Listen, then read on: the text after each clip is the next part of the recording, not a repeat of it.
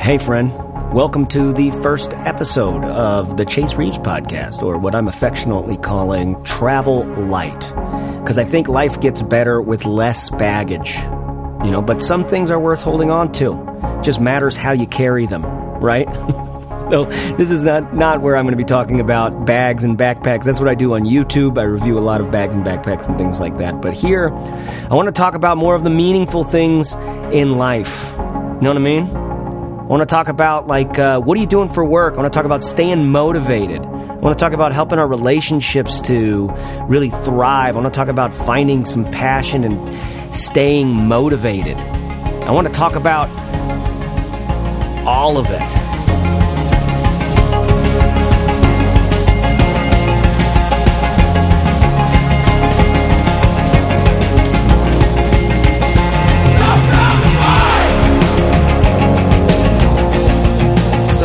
This episode, we're talking to Corbett Barr. He's one of my good friends, someone I did business with for a long time. He knows about the state of independent media. Okay, now you can be a little guy or gal out there in the world, or you know, or whatever, whatever you want to be called, and you can compete directly with the massive media agencies, for example. But is that going to be the lifestyle that you're really going to want? That's the kind of stuff that we get into. If you're interested in uh, in building your own business or doing anything online, this conversation's for you. I'll be back after this conversation to fill in any gaps. I don't know if I, I like. I've started just recording intros, even if I don't use it, Yeah. Because it kind of gets. But it's hard. It's hard to get your hair exactly right the next time. You know, Oh, people that- will be able to tell if Fucking it's not the dude. same day. Seriously, you're you're you have no idea. There's no way to fake it. It's totally it. It's like, hey, I'm Corbett. Hey, hey, I'm Chase Reeves. Today, I'm talking to Corbett Barr. What I'm excited about, and then then I can go into some B-roll. I Good just got to point. try to get the voice to sound the same. Yeah, I know. It sounds different every day, right? That's why background music. Mm. oh, you use heavy background music if you got a hoarse voice it that does. day. It doesn't even need to be all that heavy. Just enough, like to to trick the ears. The ears Just are to pretty easy people- to trick. Yeah, Yeah. yeah. People are easy to trick, it turns out. Well, let's start there. you, uh, you, you, you're right. People are easy to trick. Like, Yeah. we, we live in a world where people are easy to trick. We can be sucked into different directions, right? So one of the things that you've been writing about recently is, let me get this quote out because I really, I really have been liking some of the things you've been writing. First of all, fuck, and I don't want to just jump right in, but that was a kind of a good place to, to it kind of, it kind of caught me there. Okay, Normally, listen- there's more. How's your father? yeah, we'll get more How's Our Father later. Um, so you wrote this. I read in the New York Times recently about a right wing pundit who generates more monthly engagement online than the New York Times, the Washington Post, and CNN combined. Then you say, politics aside, let that sink in for a minute. In what world do we live in where an independent publisher can not just compete, but win against the biggest, most established, and well funded media outlets in the richest country in the world? You go on to say it's the publishers who are desperately courting independent creators who bring both the audience and the relevance with them. To me, this is like this. Uh, this for some reason plays into this. We're really easy to, uh, really easy to bamboozle. Really whatever. easy to, to trick people. Yeah. yeah. Yeah, and I'm not saying people are tricked, but I, I've like, I took a whole step back from social media finally. And and actually it's not as if I took a step back. I had already taken a step back. I had not really been publishing much on social media for a long time. And I think we we just we get into patterns of how we use technology, how we hmm. use Twitter, how we use everything out of curiosity at first. You kind of just you're like, "Oh, what's this app everybody's talking about?" You you load it up, and next thing you know, you're kind of just doing what everybody else does, Yeah. going along with the flow to see Yeah. what happens. Yeah. And and you blink and like 5 or 10 years have go have gone by since you've been on Twitter or whatever. And I just wasn't feeling good every time I was in those in those places anymore. And I think it's because I was just kind of going through the motions, not having any just letting it do what it wanted to me versus me like using it for some sort of purpose. Well, when I think of like successful media in the world right now, like the biggest example to me is that um, Social Dilemma documentary. Mm-hmm.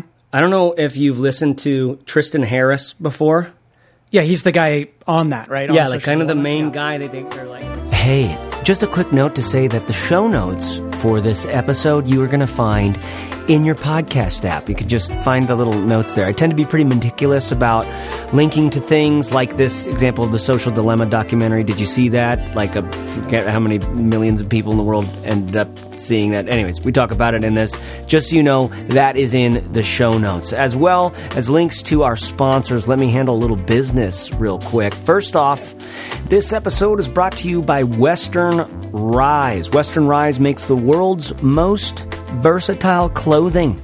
Their evolution pants are comfortable, high performance, very versatile. You can use them in the boardroom. You could use them in the boardroom too, bro. Like after you know work, and you go head to the you, your board, so you go grab your board and you go boarding, bro. Uh, they don't wrinkle, they don't smell, they don't stain, they stretch in every direction. These things have seriously changed the way that I dress. Um, they're water and stain resistant. There's a back pocket with a zipper a hidden zipper back pocket for your wallet, as well as phone pocket and stuff like that. So, like, these are, listen, the thing about Western Rise, like, as I'm doing this, I'm wearing their jacket right now, which which was, was probably out of stock when you go look on their website, is my favorite jacket of, like, ever. I live in this jacket. There are X cotton t shirts. I actually really dig them because they're a little bit thicker and plain, no logos or anything like that. These people are making very, very well designed clothes, like meaning down to the threads, down to the things they're making their clothing out of. Okay? So you can get 10% off today at Western Rise by going to westernrise.com slash chase. That's westernrise.com slash chase and use the code chase. That's my name. C H A S E. The link is in the podcast show notes. Like I said, you just click it right there. And we have another podcast sponsor, my beloved Pakt. Pakt, who I partnered with to make a travel backpack. Listen, Pakt was born out of a love for travel, and they have a goal to keep it simple so that you can experience more. Every item at Pakt is obsessively designed and built to last. Listen, I got to see this firsthand. I went to Vietnam with these people when we partnered together to make their travel backpack. I wanted to work with them after I reviewed their duffel bag, the Pakt One. If you need a duffel bag, this one is epic. It splits in two, just like the backpack does, so you have two separate main compartments. This is sort of the, the main conceit of this bag. It's, it's epic for, for traveling in. Okay? So you can visit paktbags.com. That's P A K T. All right? P A K T bags.com and use code CHASE10 for 10% off your order uh, at Pakt. Okay, now they have the travel backpack, they have the duffel bag, the Pakt One. They also have a travel coffee kit. If you are traveling all the time and you get a little fussy about your coffee, check that out. Thanks to paktbags.com. Again, coupon code CHASE10. Thank you to Western Rise and to Pakt for supporting my launch here. These are some of my favorite partners. I'm so stoked. Please uh, support these sponsors. They they actually they're amazing people to work with. All right, let's get back into the conversation where we're talking about that documentary, The Social Dilemma, as to me an example of piece of modern media that is exceptional. You've listened to Tristan Harris before?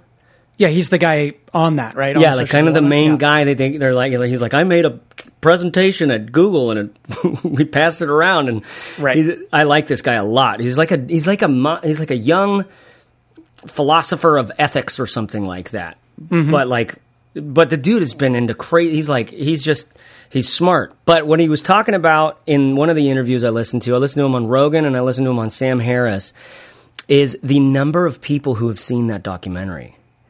It's unbelievable. I can't. I wish I had the numbers in front of me. It was like 30 million people Yeah, like, within the first weekend. It broke all of Netflix records, it- Yeah. which is like which is saying something, you know.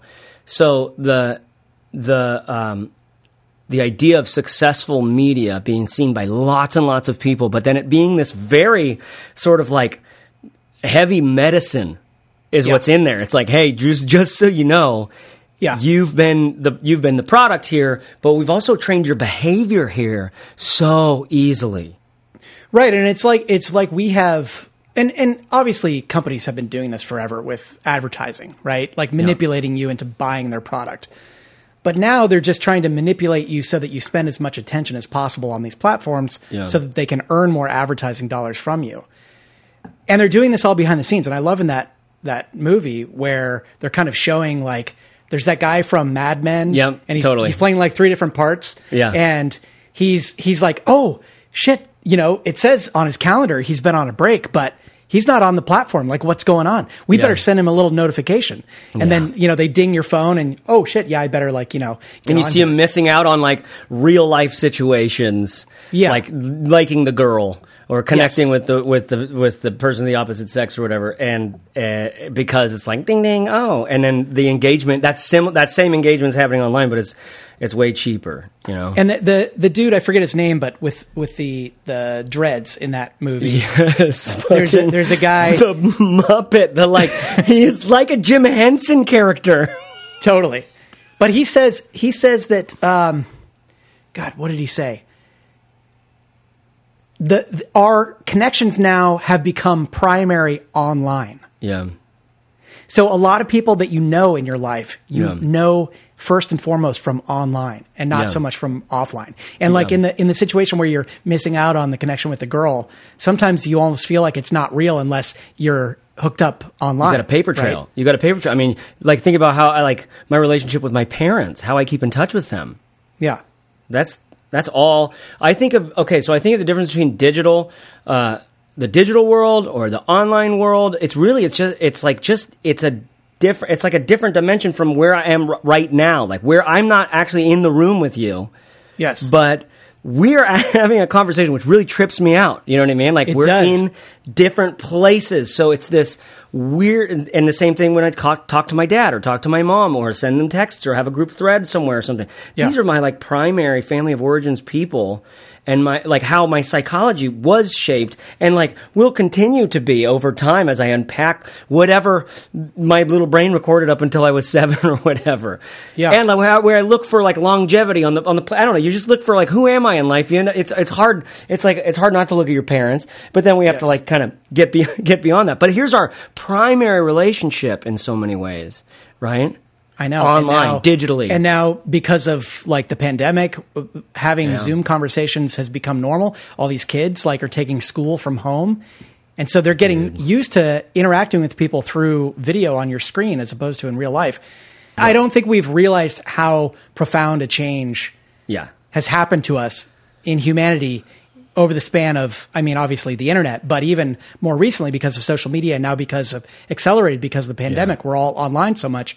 And it's just not natural. Yeah. And it's also not normal to have every thought that you've ever scribbled or doodled out in the world for the public to be able to see for Yeah. all time Yeah. and and I'm not saying it's all evil or it's all bad, and I think you can watch that film and feel like that. Yeah. And and I'd love to chat with you about what it means as a creator, not just as a consumer, because I think Yeah. that movie comes at it a lot from the consumer's consumer. standpoint. Yeah. Right. And so there's obviously use to people like us who are creating things. I was just thinking But- about this with like, I've never done this before, but can I put a song on Spotify and Apple Music? Can I just do that so that anybody with those two apps would could search and find my song? I think so. Yeah. I think I can do that. I don't think I have to have like a a manager to do that. I don't think so. No. That is actually fucking huge. Spotify or Apple Music, if I could just put it in those two places, I can cover such a wide range of my, at least my country. You can you can cover how like 80% of people consume their music these days, right? that is a huge fucking network eh, like advan like access to a network like that is massive and so that's like the that was always the door to entry that was always these like these hippies with the long hair going like man it's going to change everything we're going to connect Totally. digitally and it, so it was it was the the access to the people that was one of the big barriers and then the other barrier was the production quality right and that's all changed obviously Mm-hmm. You're right. like you're making incredible videos at home but also if you want to record an album you have access to the exact same tools that Yeah. that pros are using and now again because of this damn pandemic yeah you watch and the people on network TV when they have to be on a Skype interview, it sucks. Oh, when Oh, yeah. when they're on Zoom, you're like that's the room you chose, that boomy, Yeah. echoey piece of Totally. shit where you can't even see because you, you're backlit and Yeah. you're using like your your like ear pods as your microphone. Mm-hmm. Totally. And this is all stuff that we've learned, and we're actually better at that now than they are. Yeah. No, absolutely. It's a big deal. And and watching that at the beginning of the pandemic was like a mind bender to me.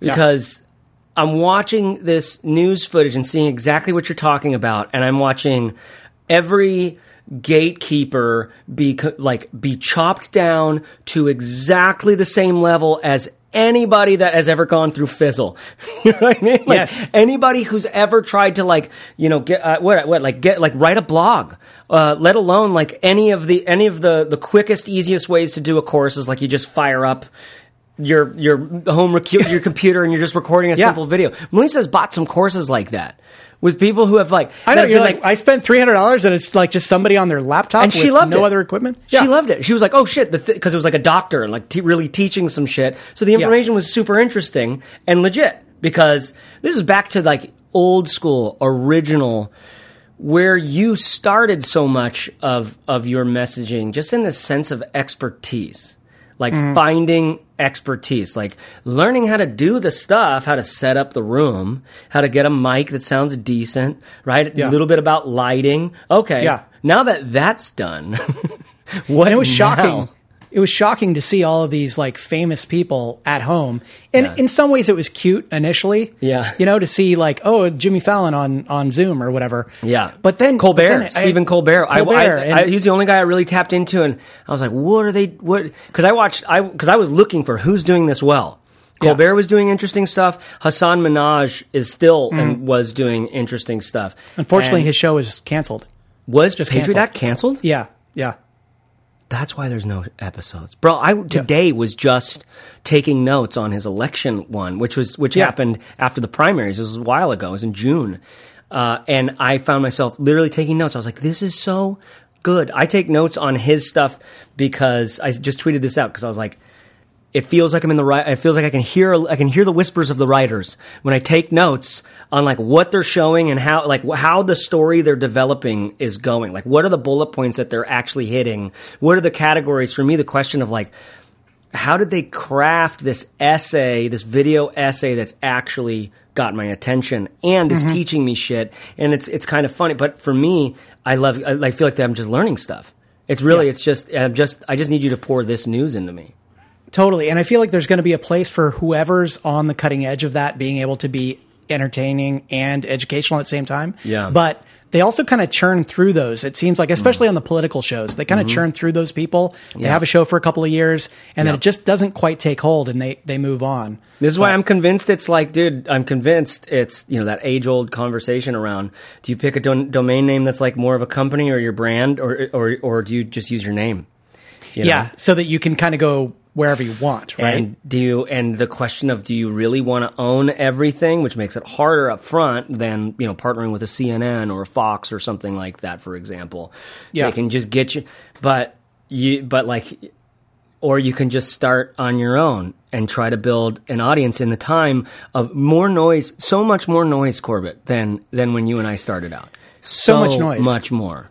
so much noise for sure. Um, it's interesting though, like in, in that essay you were talking about earlier that I wrote, this idea that a lot of people that we come to know now on the networks are getting their start doing their own thing. And hmm. usually there's a long backstory. Like obviously Joe Rogan has been podcasting for 10 years or whatever so before long. he gets this mega deal on Spotify Which was But- such a validating deal. I couldn't even believe it. For him and for podcasting. for both. podcasting, for fucking meatheads, for people, for like anybody with a name, right? Yeah, for bros. it- it's For like bro science. Like for sure for bro science, but just this hundred million dollars for what? For a, a like for a guy who started a podcast, like you're saying, ten years ago, just just having conversations basically with his friends as they Yeah. got stoned or whatever, and then it, it like you know, and it's and it's evolved past past there. But that was just such a like oh, it was such a it was such a specific number to validate the industry. It just like to me, it it created the the market of uh of podcasting real estate. You it's- know, it, really sets a bar for sure. So that's a massive bar. But sorry, I was interrupting you. We were talking about we I, I can't we were talking about like names, like picking your name or just Yeah, and so just just this idea that you know Lilly Singh gets a show on NBC, and, Yeah. and she's the first person to break a bunch of barriers. She's the first. She's the first bi person. Mm. She's the first like Asian Indian person to have a late night show. Like, Yeah. and and there have been very few women in general. It's like the white Jimmys, right? You've Yeah, got the right. Jimmy Fallon, the- you Yeah. know, all these white dudes on there. Yeah. And and that came because she had a show and built her own following, but also because she was able to prove without having a gatekeeper that she was relevant and that Yeah. people were interested in tuning in. And not that I follow her necessarily, and I didn't really follow a lot of people that I was talking about in that article, but I nonetheless find them fascinating. Yeah. And you know, when you were talking about like, do you start on a network or do you start with your own thing? Yeah. Whatever. I mean, it's still the ultimate power to have your own audience Right. following you. Right. And you still have the danger of any platform being able to pull the rug out from under you at any time. It could be YouTube. It could be you could get fired from your CNN show, whatever. Mm-hmm. But if you have a following, especially, I mean, the channels you can own right now are email, podcasting, and Mm-hmm. Your own website, right? Because those are those are these old school. Mm-hmm. protocol based things that are open, and that's the beauty of what the internet was originally. And think Yeah. about they made these decisions like 40 years ago about what email was going to be Yeah. and how it operated, and everybody set up their own servers everywhere, so no one can own it. Yeah. But all the other platforms can pull the rug out from under you. And the same thing is true of a network. So as a creator, you have to be smart. Like use those platforms. Sure. I mean, there's millions of people there. Get their attention. But Yeah. then once you have their attention, bring them elsewhere so that, you know, Yeah. your eggs aren't all in one basket. We've talked about that forever, but it was just- like uh, we talked. I talked about that before I really knew it. You know, it was just Yeah. like it was already a trope in the world of blogging because we're just we're little, we're small. And it's like, what do little small guys do? Well, we well we we can create we can build it from scratch. We can own it. We can we can put it together ourselves or or or hire someone for not that expensive to put it together. But it's but it, it was built on this like web surfing. It was before the age of social media in the same way, and then we went through the wave of social media right? And that shifted everything. Where it's like, oh, interesting. I remember James Clear saying, "Do you really think if you were starting right now, you would even do a website, or will you just have it completely live?" On like Instagram, and you'd have an email list. Like that's it. Yeah. You wouldn't even, and, and there's so much truth to that now, to that idea of a strategy. Because what I think we're in tension with is we can't do everything we want to do. You gotta, Mm-hmm. you gotta focus. You got to focus on something. You got to drive deep. So this lady that you're saying, who's the first Indian bisexual border breaking like uh, person to get a uh, uh, a late night show, right? Like how how ferocious did she have to be in her vision, or just how incessant did she have to be in her creative uh, like rhythms? Right? Yeah. It's like a non-stop. Just look at the way that the ocean is just breaking constantly. It's just Yes. coming in, going out, coming Yes. in, going out. And, And that to me is go. you start go. to realize like after a while Yeah. that that is everything. Yeah. The creative rhythm because you know it's like a, a, a drip can bore a hole through a rock after years Right. or centuries and you're just not going to make progress by like jumping into one platform and posting a few things and then leaving it's like Yeah. i mean you know better than anybody now on youtube it's like a grueling pace to terrible, set dude. It's so, and there's more th- thoughtful content made by YouTubers on that very topic Hmm. than uh, than anyone really knows until you're in it and you realize how much seeing a piece of content like that where someone's talking about is like you it's just nonstop. It's just it's just grueling because because the with video content, I mean the way that they one of the like back to the the the uh, Jim Henson character uh, who uh, in the in the Social Dilemma documentary who just had some of the most brilliant thing. I'm like that guy right there is the textbook fucking burner, and I'm like that's why I fucking love burners. Yeah. Sometimes, do you know what I mean? It's like there's Yeah. There's that kind of futurist, grounded, philosophical, it, like rational, but like but kind of non-dual character, and but he's experienced in these conversations for so long that hearing Totally. him talk was like a masterclass. Like every word was just so considered. And I think I think you have to I think you have to consider someone's you know people can make a convincing argument. Yeah. You know, in the, that guy makes a convincing argument. The rest of the people that who had worked at all the tech companies make convincing arguments about Yeah, yeah. our relationship to social media. But you always have to consider their background, their motivations, Their that kind of incentives. stuff. And so Their incentives. incentives. And so so that dude, you know, um, the Jim Henson guy, which Mm-hmm. I feel horrible that we don't know his name because we're just like dragging him under the bus. I, it's it, I feel like it, I, maybe like maybe, Justin but there's I don't know. every every part of it every part of it helps right the whole we're, we're constructing an image of this guy in the collective unconscious right so Yeah. everybody who is seen this v- movie which Yeah. it's by the way one of the most viewed movies in the, in the history of fucking the world at this point is now clearly seeing him in their mind and also not knowing the name. So I feel like we're doing a good thing, burning his image into us. It's a little more of a of a of a like Totally. subconscious patterning. And he, know? he wrote a book called like 10 reasons to delete your social media accounts That's right, right. now. That's And- right. And you can read that and go, fuck it. Like this, everything is screwed. Yeah. And I'm not going to be a pawn in their Yeah. game. Yeah, right. yeah. And, and so you, you pull the cord and delete everything. Yeah. And I think we've all had that urge. And of course, after this movie came out, so many people, you know, just left, whatever. And I, and Yeah. in a lot of cases, if you're just a passive consumer, you're not really publishing anything and you feel crappy whenever you get on and use Yeah. Instagram or whatever. Sure, delete the account. Like, who cares? You're, Yeah. you're going to be happier, probably. Totally. But if you're a creator and you're trying to build an audience or get a message out, Yeah.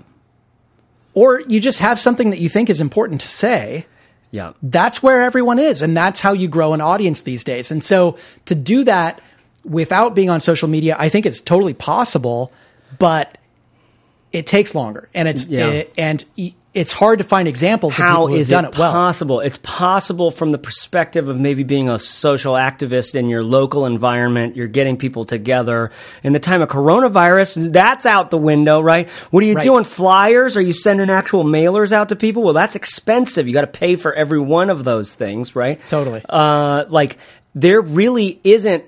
I want to tag on what you were saying. Like not only if you want to be a creator, then these tools are right here, which are actually like are the gatekeepers for reaching people. But what I'm learning, what I'm seeing more and more is that that is the fucking vision that people have. That's the dream they're, they're dreaming. Like I meet people who have not been working in the fields that you and I have been working in for the last decade and they're dreaming this dream of like, yeah, I mean, because you can just put your work online now. Like that's where I want to build my audience, and mm-hmm. that's where I want. It's like it's now um, without having to think about it. It's it's almost a reflex to dream for that, right? And I feel like one of the things I learned being uh, a sort of a servant to so many people trying and attempting and and so many of them making it and so so many of them didn't you know what i mean and so there's a very real there's a reality there. It's like how many people want to be mick jagger? And how many people are right? Which like let's make that more of an industry conversation. Okay so how many people want to be in a successful band?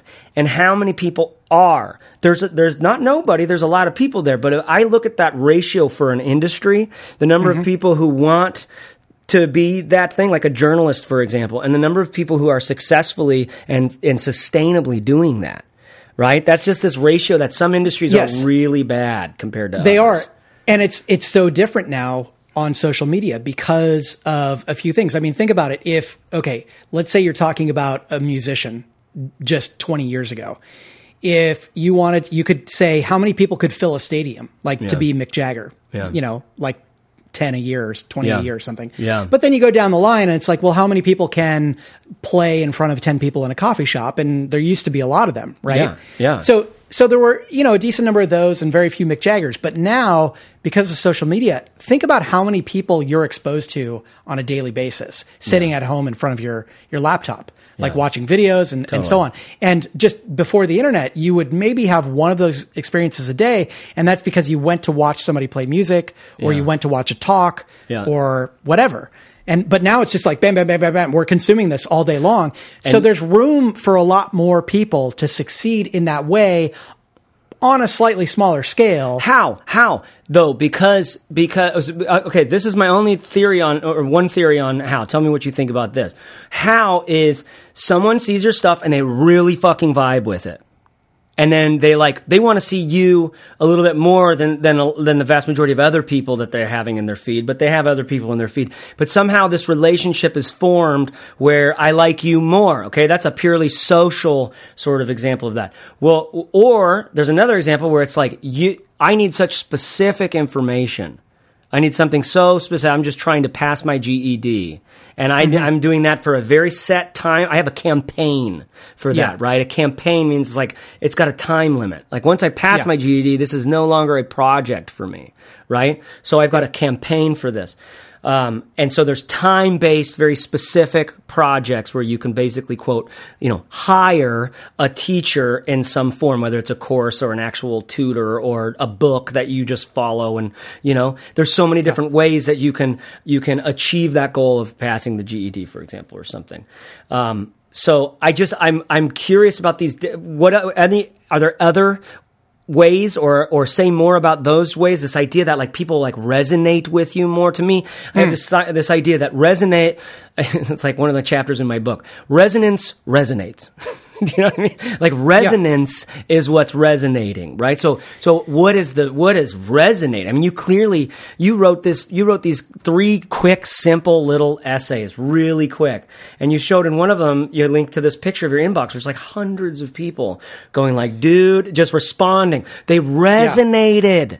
Yes. What is Yes. that? What have you learned yeah, about what is resonance? that? What is that? That it's interesting, right? And it's like um, resonance on a topic is different from resonance with a person, Mm. right? So in some cases, I think people are just so charismatic and entertaining that you might vibe with them even if they're talking about say travel bags for example or or, or just just you know a topic that Right. you might not think that you'd be really into Totally.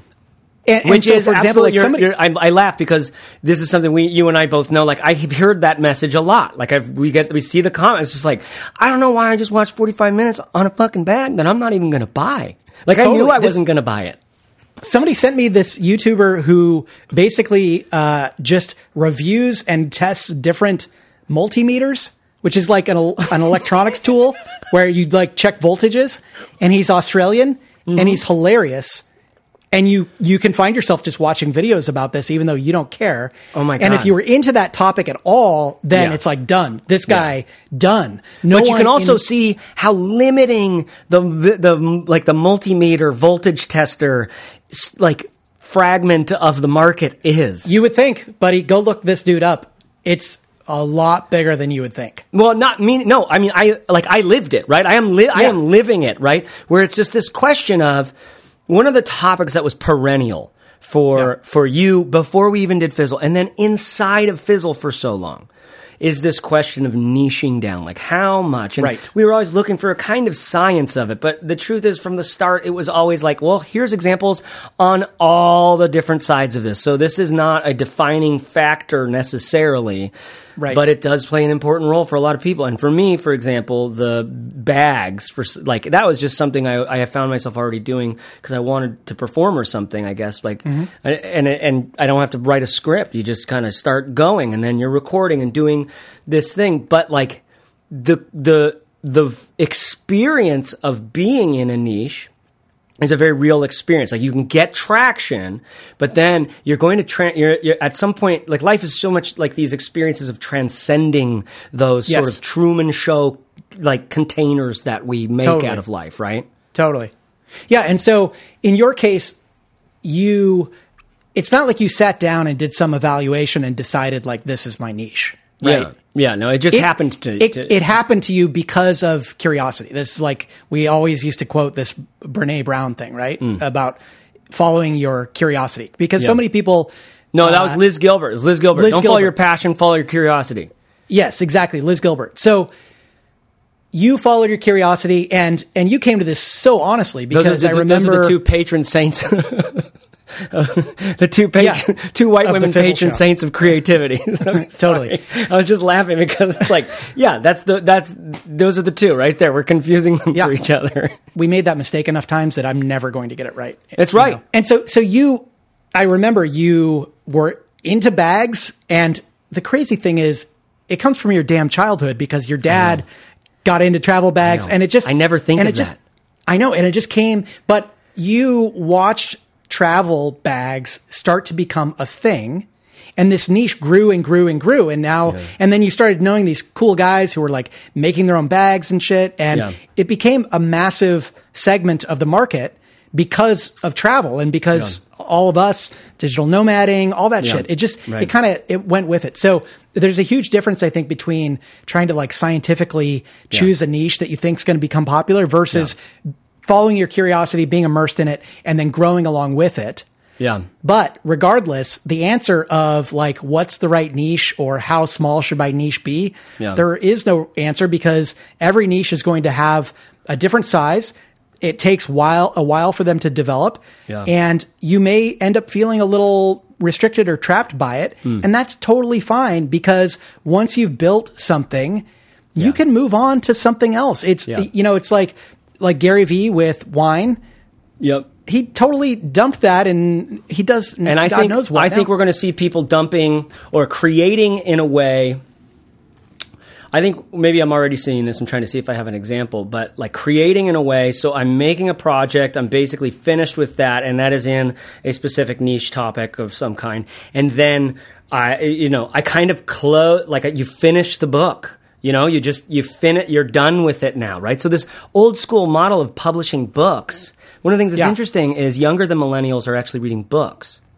That's one of the one of these graphs that I saw where it's like, oh shit, like baby boomer, like they read more books than baby boomers compared to other sources of media. Obviously, people are on screens. Obviously, people are on the internet, and people are you know hitting all of these different uh, platforms on on their devices.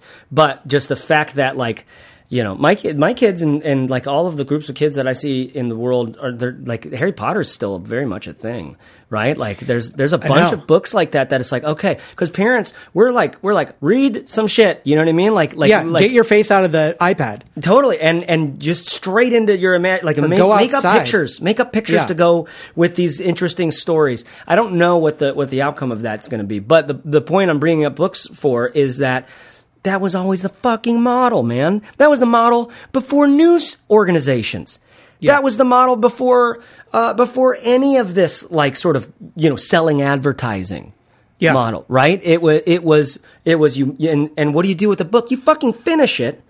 And then it's this massive distribution channel that's like you're not going to ed- you can't go to Des Moines and over there and over there to fix and edit and change. Like the book's done, No. dude. You're done. And and for the most part, like you have to feel like a book is good enough to exist on its own. It's like it's like raising a child. Yeah. Eventually, Yeah. they're out in the world on their own, and you got to feel like you did a good enough job for that thing to live. Yeah. you know that book to exist. And now we're on social media, just like throwing junk out there against the Yeah. wall, seeing if it works or not. And you know we don't have to feel like any of it's good enough to exist forever. Okay, but this, will. this makes me think of with you, you've built companies. What's interesting about a company, a company is any good, like, you know, think of a military term, company. Like, Mm-hmm. oh, well, send, let's send two companies over there, and one will go to the to the left side of the bridge, and one will go to the right. Then we'll start making repairs on the outside. You know, it's like a company is like from this old French word. I, I love looking into the etymology of that stuff, but like our company Fizzle wasn't wasn't massive. It wasn't wasn't huge, but it was more than just you. It was more than just me. Mm-hmm. And we had this partnership at the core, and then we were we were really intelligent and strategic about bringing people into and lucky about bringing people into that right, creating an, a, a kind of a a sense of morale and a sense of of of direction, right, Shared and then mission. and then Yeah. harnessing the energy of, of these people to be like, okay, work work with us, help us solve some of these problems, help us develop in this direction, right? I really love the, I really love uh, companies, right? It's one of the things that I find um, separates me from a lot of the intelligentsia or super liberal friends that I have because there's just such a sense of hating hating companies, of hating mm-hmm. like everything's so bad, but like you know, and I don't want to say the few bad apples thing, but like it's it, it, there are there's just at the core of it for me. I see these little indie businesses, these little groups, yeah. these little like bands. I see them as band. We had a band. We had a fucking band, right? Totally. That's an yeah. amazing thing to build. And yeah, and I think it, it just depends on what you're making, right? A, a, yeah. a band is a business at the end of the day, you know. right.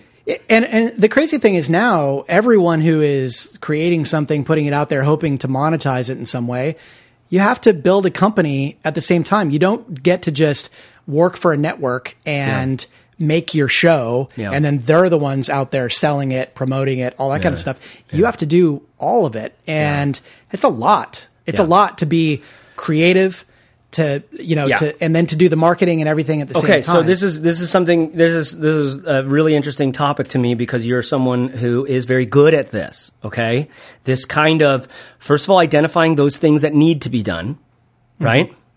And then setting up some sort of a some rhythms so that because there was way too much to get done in any one sitting right? So it's like these rhythms of of of accomplishing in that direction, right? Yeah. And creating the company was interesting because uh, because there's you know rising tide floats all boats kinds of things. Different people have different gifts, and and so we had this sort of uh, these specializations or or job titles that were you know right. But for me, the question uh, the question arises for you now.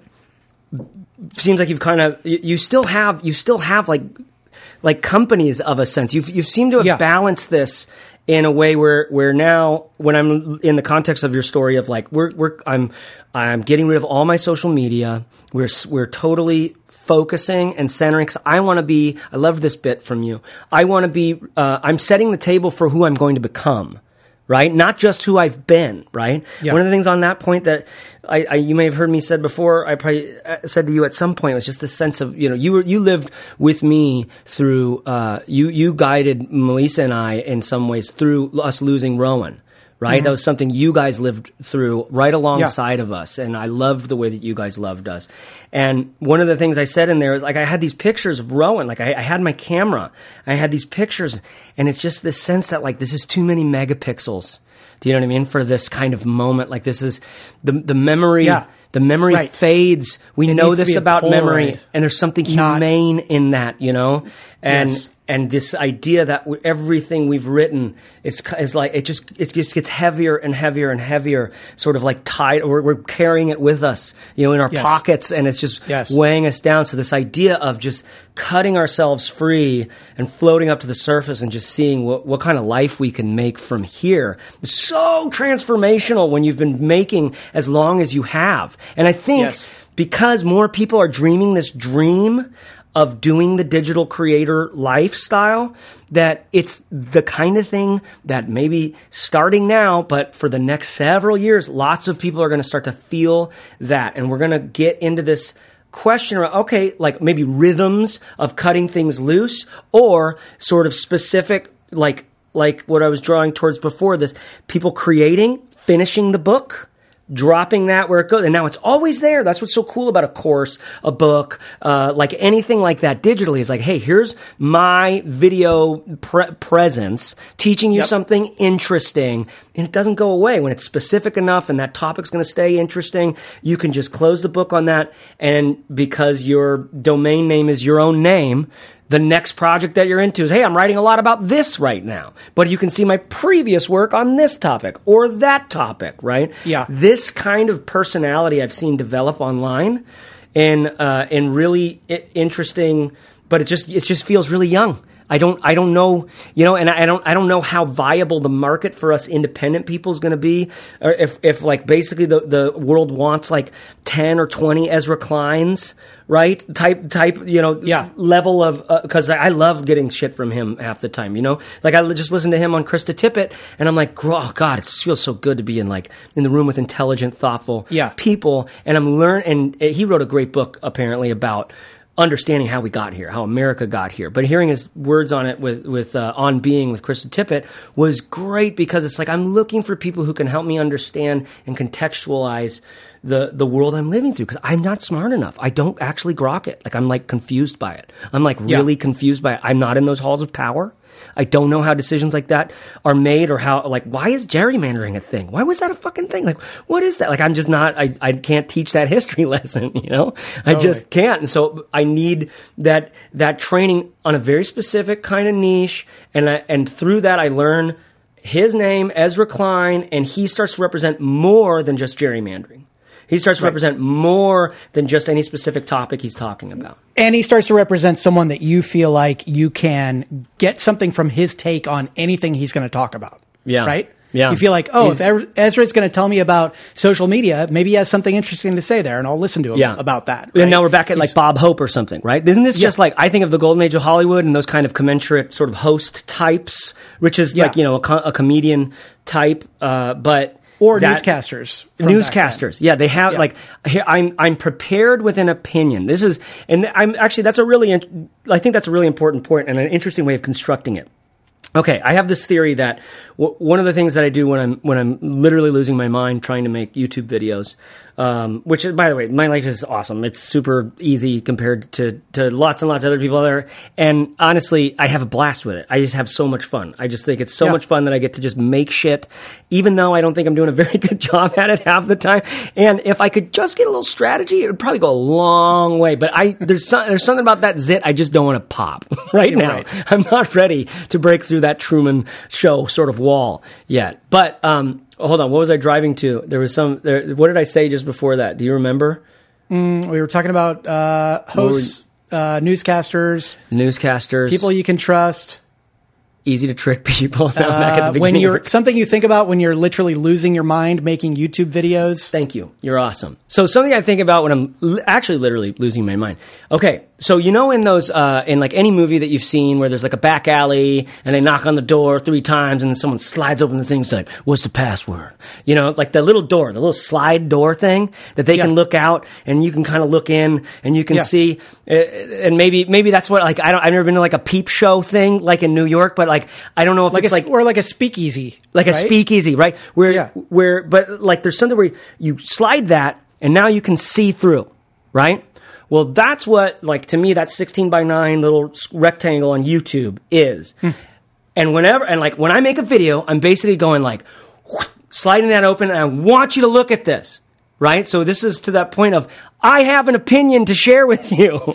Right? It's that kind of Yeah. like and is this really the posture that we need to have to create a platform for ourselves, a sustainable platform for ourselves over time that can also that can do two things. It, it can it can grow right now. It can it has some teeth for people to like. There's some interest in it right now, but then it can lead to a platform that is sustainable. Like I'm I'm continually like in the future. There's more. Pe- there's a flywheel of growth going on, right? Where there's Yeah. more people. Like that sustainability is such a big deal, and I've seen so Totally. many YouTubers get really big on a topic or on a thing, and then they get stuck in a rut, and it's not. And they realize they've they've crafted an audience. They've literally pruned and cultivated and crafted an audience, which is why they had so much explosive growth that they don't actually like or something where it's like, oh, dude, I have to stay negative. I have to stay depressive. I have to talk about all the negative shit because Yes. that's what this group that I've curated wants. Yes, except I'll say I think that people feel a victim of their own success in a way, like they're trapped, mm. right? yeah. Because they start to feel this credibility because of like their subscriber numbers or something. yeah. They also feel like people are going to turn their backs on them if they mm. don't continue to represent the thing that they've represented forever. By the way, you're you're just writing down worries of mine in my subconscious. That's just like perfect, perfectly nailing them. And uh, so I'll say that I, I kind of felt the same I've mm. I sort of felt like I had I had defined the hallways that I was going to walk down every day, and then I wasn't even walking all the way down the hallway anymore. I was kind of Yeah. just like like looking at it, going, "What's the point of walking down there anymore?" Mm-hmm. But afraid to like define something new for myself, and I, I think that's totally normal to be scared. But through this process of telling people out loud that like hey i don't have it all figured out and i feel like i've been going through the motions and i want to just start fresh and, and clear the slate. So many people have come out to tell me that they support that Yeah. and i've been able to connect with people on a way that i never had before. I think anytime you have an opportunity to reveal something about yourself that is really human and that potentially other people are thinking hmm. You're going to get this outpouring of support and and people wanting to see you succeed Yeah, in well, there's- wherever wherever this you is go back to like resonance resonates. Yeah. You just uh, you just eliminated one little formula for a, a, a, a potential form of resonance. Yeah. which which I would summarize kind of has some vulnerability. I can't remember Mm-hmm. your exact words, but there was something about. Do you remember what you said? no Something something about like. Well, luckily I've got it on, Any, on anytime tape. anytime you have the opportunity to reveal something Yeah. that is very human about Yeah. yourself. And Yeah. usually that's going to be a fear, an insecurity, Yeah. the kind of thing that easily gets papered over on social media. The, Yeah. the thing that there's two things that really bum me out about social media. And hmm. When you say that something bums you out about social media, whether it's on the creator side or on the business side, Mm-hmm. it ends up being something that actually bums you out about humanity. Yeah. Because social media is where corporate greed meets human insecurity. Yeah. And anytime, so for me, the things that I, that I hate about social media are the look at me, look at me, look at me, how amazing my life is thing that everybody does, right? Mm-hmm. Yeah. They make everything look better than it is. Yeah. And so really they're papering over all of their insecurities, Right. all of the things that Brene Brown tells you to, to embrace. We literally have filters now. It's like it's just Yes. swipe to the right, and it's like now. Oh, there we go. I'm There you know, we ten go. pounds lighter or whatever. Yes, exactly. So that bums me out. And then also the tendency of the craziest idea to get the most attention Yeah. on social media. Yeah. Because, like you said, there's so much noise, there's so much out there. Yeah. And there are these deep seated human insecurities and desire to believe that things are being manipulated behind the scenes in a way Mm-hmm. that you can't see. So you say the craziest things and that gets the most attention. And then we have these people with massive followings because they've said crazy stuff so many times. And anyway, those, those things bother me Yeah. about social media. So every time I went on social media, I was feeling like worse and worse about it. And I also have always been fascinated by this idea that I heard a couple of times at artist talks with Jesselyn when we would be listening to artists tell their story of their career. A couple of times we heard from artists who had a near complete destruction of their studio because of a fire or something in the middle of their career. Yeah. And in in all of those cases, you know, it's devastating. But on the other side, there's this sense of freedom and this blank slate, this blue sky ability to recreate what you want the next chapter to be, the next book to Yeah. be. Yeah. And so and and I loved that. And then it was it's all so crystallized. transcendent. It's just it's like it's all of a sudden it's like me here now, not where what I think I was, not the past. John Baldessari. John Baldessari. This is a film about John Baldessari. Remember? Did you watch that John documentary? Baldessari. Yeah, oh yeah, it's the best. With, Tom Waits. Tom Waits, like Yeah. uh, doing the voice for it. He did that. He did that several times. It was parts of the part of the documentary. Like there's just like he put all of his shit into huge kilns and just fucking burned it, and it was the perfect metaphor for for for like that that that metaphor like you're talking about. Just hearing artists talk about that, it's like, dude, that's your And that's Yeah. straight up time. That is your that is your life force energy has been poured into that stuff, and it actually. Melissa and I, we we do this. We've done this thing so many times in our life because we've moved so much. Where you just you minimize and you cull down. You know, you get minimal and min- more and more minimal. minimal. Like you guys, Yeah. you and Jesselyn have been doing that for forever. The- Yeah. It's it's the same thing. You know, we're back at Yeah. Fight Club. The things you own end up owning you, and my past work is Yes. like something I really figure I own at this point. Yes, and and for the past like couple of years, I've been I've had this itch, like what am I going to do next? And I felt this pressure, Yeah. but I also haven't felt like able to move on for some reason. Mm, So at some point, it felt like I had to I had to let things go in order to get to the next place. Well, uh, you must have taken ayahuasca. That's what everybody does when they need when they finally when is that what you did, Corbett? Did you just take ayahuasca or something? I did not, Really? did That's not. possible? You can you but I, can I didn't. your But I did. I did go to therapy last year, and that that might have that might have been part of it.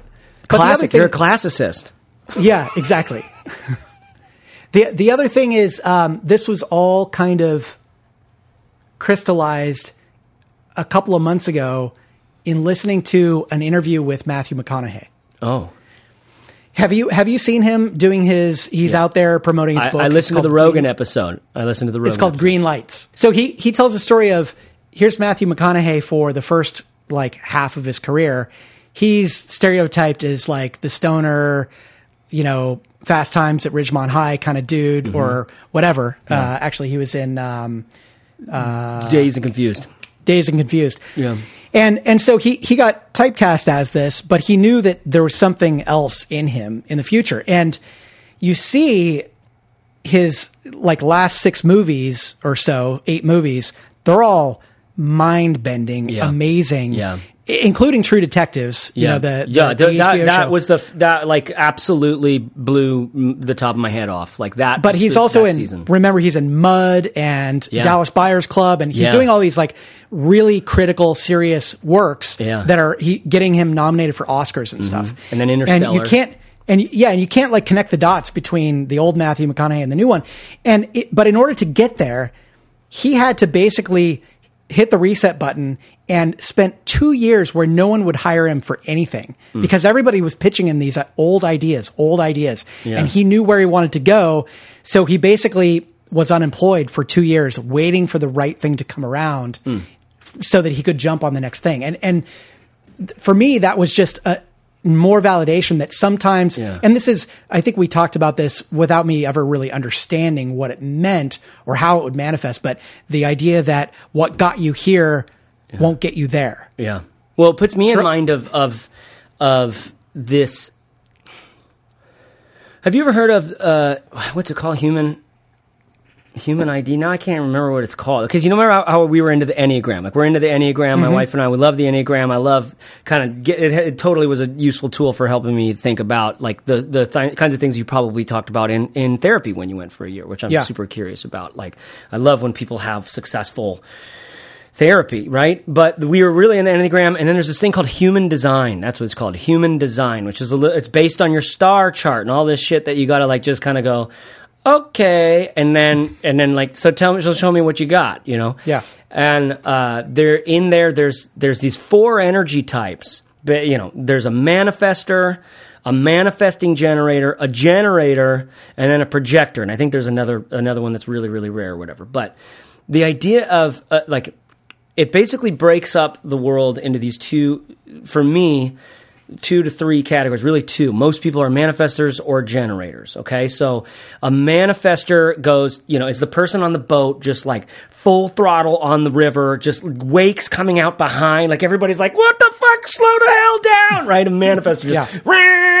right? The person my dad-in-law a lot some ways my friend craig who is just like just going there just ends up being funding for all this crazy shit that he's trying to do right? Trump feels like that or whatever contrast that with a generator. Generator sits back and waits for the world for the for the environment to be ready for them to step in and do the thing right? And i had this i was helping a buddy come up with some social media content and i was like learning about that because he was teaching me about it and i was like that's so fascinating. So you there, this is the instagram post there. It's like some of you like you need to know what kind of what energy type you are because Yeah. some of you are waiting way too long to get started and others of you aren't waiting long enough right Mm-hmm. to let it to develop and evolve i'm i now i'm a manifesting generator which you know i don't know i, I that's about as far as i've gotten right but this sense of waiting for the like when you're talking about being in this almost holding pattern where you're just walking down the same hallways every single day, where you are just doing the same fucking shit, kind of resigned, right? Kind of resigned. I feel I feel that I resonate with that so hard, Corbett Barr, right? There's just this resignation, and I mean, just the that sense of resignation for me that can just cover everything like this big thick swash of like butter. There's just like I like butter on toast, but it's just it oozes into everything you know, and and, and it can be this morose sort of sluggish molassesy kind of thing to try to like move through almost like the dreams i used to always have these dreams where i was punching underwater and it was like no i can't generate any force or whatever right Yeah. That sense of of of almost like I still very much feel like holding pattern. We've been exploring so much and doing a bunch of cool shit, but like still this sense of holding pattern. Coronavirus feels like a holding pattern, dude. Yes. This whole nation, the whole world feels like this like just an airplane just circling, going like, all right, all right, okay, well, what if we get a new president in? Okay, that's good, that's good. Maybe we'll land soon. You know, like Yeah. the, this it, it, just this holding pattern sense. And so I get really inspired hearing you talk about this kind of coming clean out of a little bit, stepping out of it, a little bit like shedding that. Like, what does the mm-hmm. snake feel when it sheds its skin kind of thing? Snakes literally shed skin, and all these old cultures, they're the symbol of transformation, like the butterfly, you know? But this Yeah. shedding of a Yeah. skin, quite literally, right? What you're doing in your digital, your digital work, the history of your digital works or whatever, which, you know, Yep. CorbettBarr.com is that Corbett Barr? Like that's pretty much Corbett Barr. If you go to chasereeves.net right now, you're going to see Chase Reeves from seven or eight years ago. Mm-hmm. Like the like the last time I like really did something there or something, right? It's like, Right. oh, so I am out of sync with how some people are going to experience me when they look into who is this person because where do we do that exploration online right so this sense of shedding i think of the snake shedding its skin it's like couple things number one how fucking trippy is it that the snakes do that like fucking pattern shit through their body it's just Yeah. this it's this like, Waves. what the like these Yeah. diamond patterns and shit like this like it's beautiful like what what's the intelligence is doing that? Like like who's the are the snakes designing themselves? Where does that come from right? Like it's so fascinating. It's ridiculous and it's been there my whole life. And never once thought about it till i took some ayahuasca. But but that that sense of shedding your skin and you find this pattern is already there underneath it and it's like oh this is me now so to me, I really think a lot of people are resonating with this question around how do I make my outside look like my inside mm-hmm. right now, right? How do I make how people are receiving me and perceiving me closer to how I'm sort of what where I really am radiating from the inside out, right? Yeah. And this is a new problem, a new reality. Yeah. Because we all start platforms, we all start profiles all over the and we scatter them all over the digital world. Yeah. And then they become out of sync. And and for some, like I'm a bit of a anal what I don't know how you would describe You it. like I'm, you like butt play? I, yeah, I'm into. Um, I was thinking more. Uh, I'm organized, or Like you okay, so you're I'm just picturing a really well organized sex toy drawer. Am I on yeah, the right? I, I keep them all. Yeah, I keep them all. They have, you know, it's like. Did you ever go over to your buddy's house and his dad had that pegboard where all the tools went Yes. in the garage? Of course. Yeah, it's, it's and you, for you, like it's just butt plugs. Yes. Yeah. well, different. I mean, True story. And uh, have you seen the Rectix commercial on SNL? No, I, I'm going to go do that Oh. right right as soon as Okay, we're done. Okay. Actually, let's let's pause this for a second so you can go watch Rectix. Rectix. It's going to be the funniest thing you've seen in quite. Do you think. I should really watch it right now? No, it's fine. You can watch it after. I'll wait. I'll wait. Anyways, you're, Um, you're really organized. and and I and something just starts to annoy me when I have those like outdated profiles out there. It Yeah. just it, it's like all, this cycle No, no, in the back of my it's, mind. uh, going, dude. I don't think that that's just. Ju- I think you are a, a little more. Uh, what, what's the uh, big five personality types? Right. Um, it's the one that starts with ocean conscientiousness. Right. Conscient. Hmm. Probably higher conscientiousness, which is related to that organized and that curated and that culled Yeah. down sort of lifestyle, which you realize because it actually leads to less psychological baggage as I'm walking Yeah. through life, like having a more curated, minimal lifestyle, just less psychological baggage. or it's just is- a neuroses. I don't know, but Yeah. regardless, Yeah, that's right. eventually it just catches up to you, and you're. What's and- the difference? just- that's the good. That's that is the question that modern human humanity, modern Western humanity is in. What's the difference between conscientiousness and just neuroticism? Like, Yeah. right. At what point does it become neuroticism? The other thing, the other thing I wonder about, and this is a total tangent, but you were saying earlier how many people can be Mick Jagger versus how many people can like you know play in a coffee shop, and we, you and I, and and people like us now know so many other successful creators. Think Yeah. about dozens and dozens Yeah. and dozens of them who are somewhat normal people. I mean, we know some like uber successful creator Yeah. people, Yeah. but we Well, just know, a lot uber- of people We know some uber successful people who are very normal, right? very normal. Yeah, but uh, I just wonder: is it is it that the, so many more people can support themselves in that way, or is it because we've been in this game long enough that we now have just gotten to know those people? Well, I think it's I think it's related to how were they able to not just make it work, but then keep it working. That's Yeah. back to these waves kind of coming constantly, constantly, And- constantly. And what's the difference between getting to a point where you feel like, or you're no longer you're you're maybe going through the motions, but you're not doing your best work anymore. Yeah. you don't feel good about it, whatever. Versus you really need to be in that creative rhythm in Yeah. order to put out enough work to make a splash. Yeah. but it can become monotony. And so, what's Yeah. the difference between being in a good rhythm versus being in a rhythm that is going to burn you out, bro. Th- but but this is one of the reasons where I think so much of I think about one part of of your superpower is your proximity to the art world through Hmm. your wife of how many years? How long have you and Jesselyn been married? We've been married. Uh, next year will be our 20th anniversary. Holy shit! So twenty years of marriage. People Yeah. didn't think that that is still possible. Right. She's Let alone fine- for someone who's 29 years old. You know, yeah, just- yeah. She The math is- doesn't work. She is a fine artist and has been for a long time. She's she's gone to school. She's done lots of artist, uh, uh, like like in it, what do I want to call them? Like Residencies. intensives, residencies, Yeah. right? Yeah. The, and I, I've learned a lot just just overhearing you two talking and then hearing more from her about what her world's like. But the fine art world, not not, not just I mean, because you helped me di- di- make a distinguishing.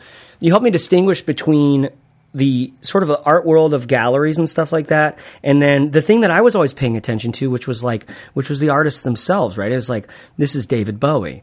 And it's like this is this is Prince. For me, it was always music. I, I mm-hmm. never was into into painters and stuff like that. But since then, I've really realized like how a John Baldessari, or I just watched a documentary on Francis Bacon. Holy shit, dude! It was so good from the seventies. Uh, BBC had this thing called Arena, which is just like a glance into somebody's life. I need to go back and like watch every episode of this shit. But there was one on Francis Bacon, and it was like it was just psychedelic for me because here's somebody who just lived his fucking life, and also his life was fucking crazy. Corbett Barr. It was he had like three lovers in his life. He had two art openings, different lovers, all died the day of his art openings. What? fr- like mysterious like one was not even nearby one was nearby but he had two openings in his life.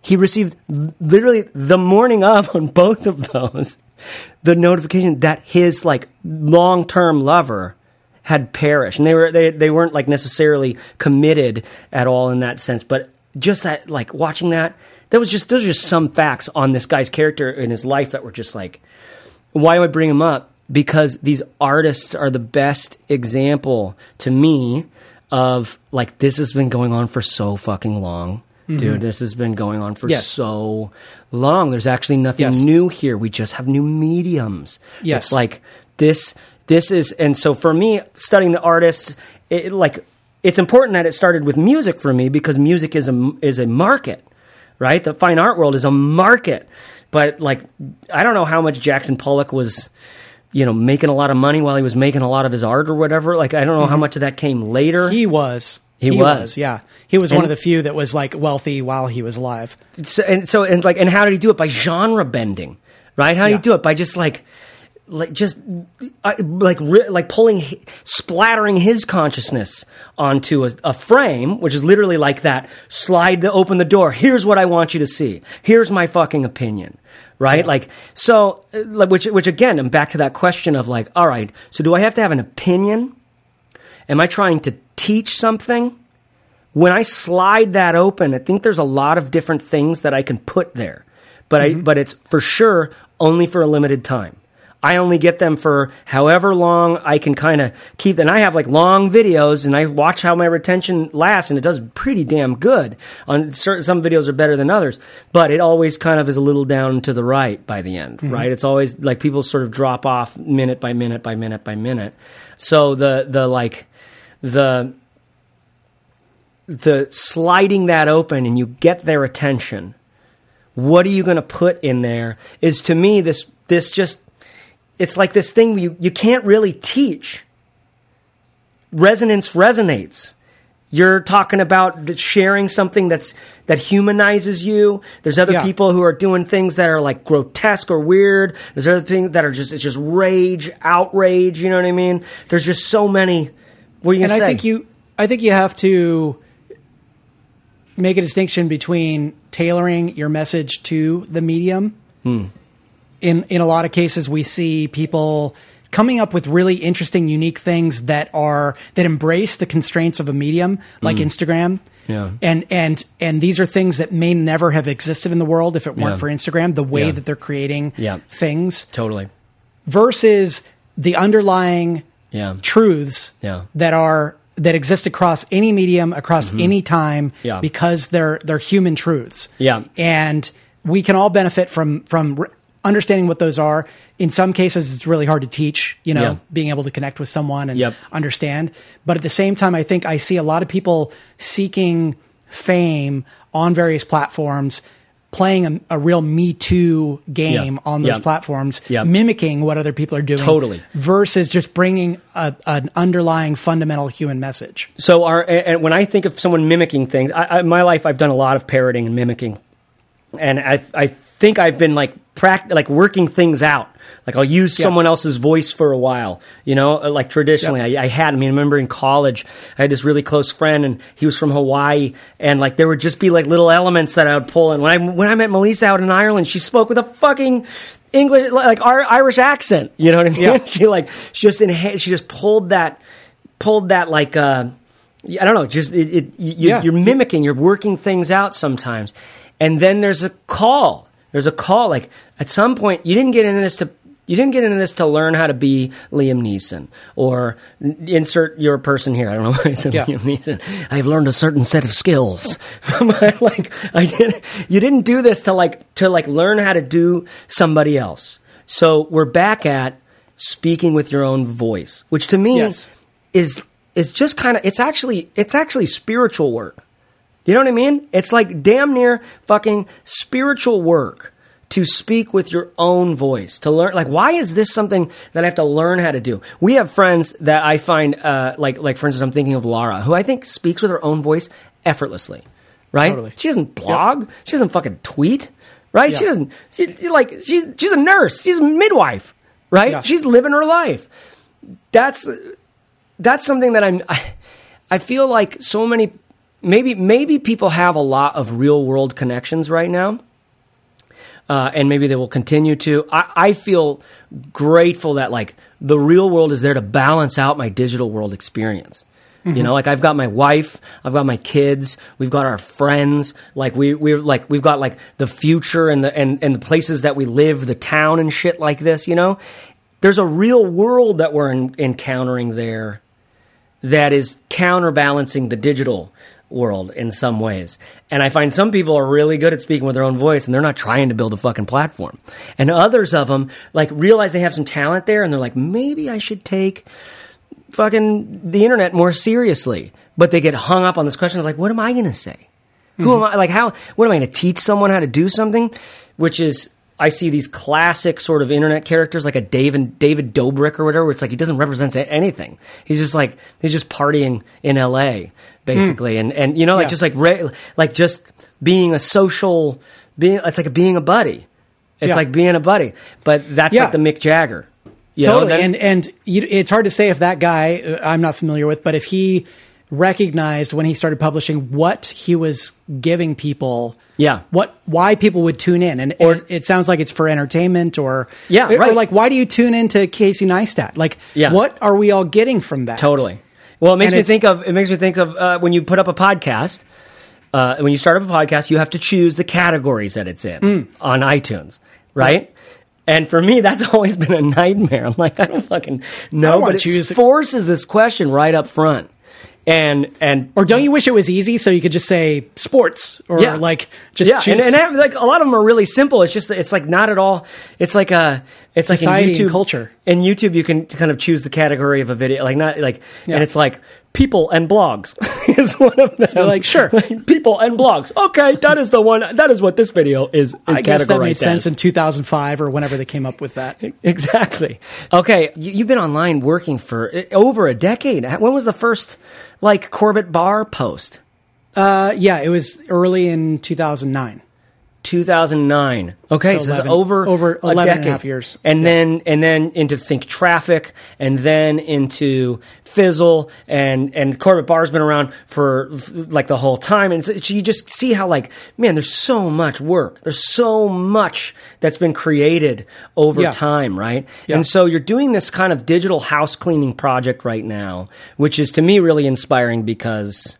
Uh, any of us who've been working online can do that right can just start like culling and cleaning up and to that point of where your outside world looks like your inside world where like where, when people find me on the web like it's a little more it represents me a little bit more accurately today Yep. instead of just a, a million years ago um, like what is what is it what I, I want to go in two directions here. I, I have two kind of questions. Number one, like, what have you learned in do like what what do you what do you notice about the experience of doing that digital house cleaning? Like, what's what does it feel like? Like, what what like is it painful? Is it really hard to do? Is it really confusing? Do you just full sail just like archive everything and start totally from scratch? Like, and then yeah, and maybe in that like would you give any advice to someone like doing this like well i wish i would have done this first or like give me some notes on on how you did it or Yeah. uh, and like how it felt Yeah, and like so far, m- most of what I've done has been uh, I deleted all my social media posts across every platform Twitter, Facebook, Instagram, all that kind of stuff. Uh, I deleted old accounts for old projects and things. all your I- social media posts everything and then Yeah. did you archive that in any way before Yes. Yeah. Okay. So every platform gives you the ability to download your stuff. okay and export your data you can never like republish them as they were. Yeah. You know, Yeah. And I don't know that everything's contained in there. If Yeah. every comment's in there or not, I have no idea. I, I didn't even look at it. I just grabbed the zip files and put them away. And someday maybe my non-existent grandchildren will look at it. I don't know. So you can archive everything. Do that for sure. Yeah. Why not? Yeah. You want to Yeah. have that. Uh, but the platforms don't make it easy to delete everything yeah it's not in their interest for you to like remove content from Yeah, there. yeah. So in some cases, it's like checking a bunch of boxes and hitting delete and then going to the next page and check. And it just, it took like days to get through all of this stuff. In some cases, there are tools like for Twitter, I could delete a thousand posts at a time. I don't know. I had like 12, 14,000 posts or something on there. many it just ha- they just fall out on regular life Yeah, and so with Twitter, I didn't look at all the old content. I just swiped it all. But for Facebook and Instagram, I think I had to like go and check all the boxes and delete them. Yeah. So I found myself back, you know, living back in like 2010, 2011, I like looking at think stuff. and that that matters. I think I think you like I well I want to ask you like what was that like seeing that stuff? I could I remembered a lot of moments and things, you know, like oh yeah, I kind of remember where I was then. I also found a lot that I had no idea what I was thinking or what it even meant. Yeah. Uh, I found a lot of stuff that was just fluffy garbage that nobody ever needs to see. Yeah. You know, especially like on Facebook that I think went all the way back to 06 or 07, something Yeah, like that. yeah, yeah. So so I I don't know. I mean, I'm I'm I'm fine with all that being gone. Like I don't think there's I'm sure there was some good stuff in there, but it's it's just not as relevant today and I can I can make more of that. Like Yeah. we can all make more of that. There's Totally. we're not hurting for content out there. Yeah. So for the the the short social media kind of stuff, I just sh- gone. Mm. For YouTube stuff, uh, you can just make stuff unlisted if you don't want it to be out there. Right, So right. just click the boxes. Yeah. I left up like a couple of things that I that I like, Mm-hmm. um, and then for blog posts, I like on my personal site whoosh, wiped everything except for like 10 posts that I thought were decent and that were still driving traffic to my website. Um, and I don't even highlight those on the site right now. You can't even really find them. So that that's where I'm at right now. Now I've got uh, you know old podcast episodes. I've got you know for other projects. I've got you know the Fizzle show, the Yeah. Fizzle website, all that kind of stuff. I need to decide what to do with. I think you know we had written hundreds and hundreds of blog posts. Yeah. we've we've done 370 something episodes of the Fizzle Show. For something like that, I feel like the Fizzle Show is a concrete project, and I'm happy to let that live like as it is. Mm-hmm. Yeah, right. It's just such a it's such a concrete book. thing. It's a book. It's a book, Yeah. and so that can live like it is forever. Um, but looking at a lot of blog posts, the thing is, they're blog posts have different purposes. A lot of them are promotional. A lot of them you feel like are going to like maybe target some keywords, but they don't ever. And and a lot are outdated. And Mm. Yeah. so I think there's a lot of shit that I'm just going to like clean up and leave like the 10 or 20 best things and Yeah. then Right. start over and move forward, you know? And also, I, I like the idea of like any projects that I have out there that I don't want to maintain or be heavily involved with going forward. Just make them real light and Yeah. easy to live on their own, Yeah. and not feel like there's a lot of stuff out there and that I. that is an art in and of itself, though, right? Like knowing how to do that, like knowing, Yeah. like I know that if I have a database and a folder on a on a host somewhere, I've got a WordPress install or I've got something like I can I can always archive that. I can always throw that on a subdomain. I can always sort of keep that around in just my own little Dropbox and fire up a version of of displaying that at some point in the future. Yeah. Because for me, like I wasn't trained as as a computer scientist or anything, but I've learned how to connect a database, how databases work, like how to set up template files in WordPress and like how to do all that. And it's like, man, that's so much fun. That is, is still so much fun. And that is so many years of life. Like you go back and you, you just see some old stuff. Yeah. But as you're mentioning, it it's like a they're like things you scribble on the toilet. Like if you find like a sticky note, like a post-it note, uh, or like a, if you find like a little notepad next to the toilet, the kind of shit that you just wrote down like seven years ago. I Yeah. would love it for an archive purpose. Like, oh, this is the kind of shit I was writing. But like, but that's not what I want. It doesn't need to be on your mirror for like 10 years. It's like you go to your mom's house and you're like, what, mom, what are all these like sticky notes all so over? when someone searches you, that's what they find. They're like, "Hey, do you want Yeah, to know and- Corbett Barr? Check out this thing you scribbled seven years ago in the toilet." Sometimes Totally, it can and- be. Sometimes it really right. can And, be. and, you know, the, the reality of the digital world is most of what we write or publish is going to be out there forever Hmm. because it's archived. You know, there's the Wayback Machine. Yeah. Anything that's public can, Yeah. you know, be copied by someone else. And uh, maybe there are ways to take that stuff down. I don't can, know. yeah. I'm not going that far. Yeah. I'm just worried about the stuff that I create. So if someone comes to my profile, Yeah. they they see what I want them to see right now. Yeah, right. But the old stuff, it's like if you want to know about what happened to me in 2007, then uh, maybe we'll have a beer at a bar one day and I can tell you that story if it's that important. This is a there's a healthy boundary I'm hearing in Yeah. your like like the the digital world is always a loose approximation of me. And Mm-hmm. I don't want that to to be able to I don't want it saying too much or saying things that were true at one point but not necessarily as true now right we all go through these truman show boundary kinds of kinds of like we poke through we get now we're like world is tw- like infinitely larger you know Yeah. like, it, so like and then like like in terms of feeling of it like did you feel uh, like the burn like as it was happening did you did you, did you could you did you have a sense that like you were kind of like holy shit cleaning like psychologically you were cleaning up did you notice afterwards one of the things i notice when i clean house or when i write everything down that's on my mind afterwards i can just have so much more clarity and more creative ideas and energy Yeah. and shit did you notice that Oh yeah. Oh yeah, 100%. Really? And also also um, because of the way I did it, I let people know that I was starting over. I published one post on each place saying I'm starting over and Yeah. explaining it. I put it up on my website. That's the only post there. Yeah. And so um, it, it it's forced me to take action in a way that I might otherwise not because now like, you know, some people are like, "Oh, I can't wait to see what you do next," you know. Yeah, so right. I, I know some people are out there like waiting, which is cool. Um, but also I wanted to have that conversation in public as opposed to just in my own head because Yeah. you know how you can like forget what you were what direction you were headed or you can change your mind. Now I can't really change my mind. It's like Mm-hmm. Yeah. I, I, I Yeah. told everybody this is It's what a I'm doing. decision. No more holding pattern. You just did Yeah. something. Holy shit, you Yes. made a decision. It's another thing about companies. Companies get together and they make decisions and then those decisions are enacted because if you if you're waffling on the decision then the whole morale just fucking decomposes right on you and now you don't have a you have a you have a, a like whatever, a mutiny or I don't know what you call a company.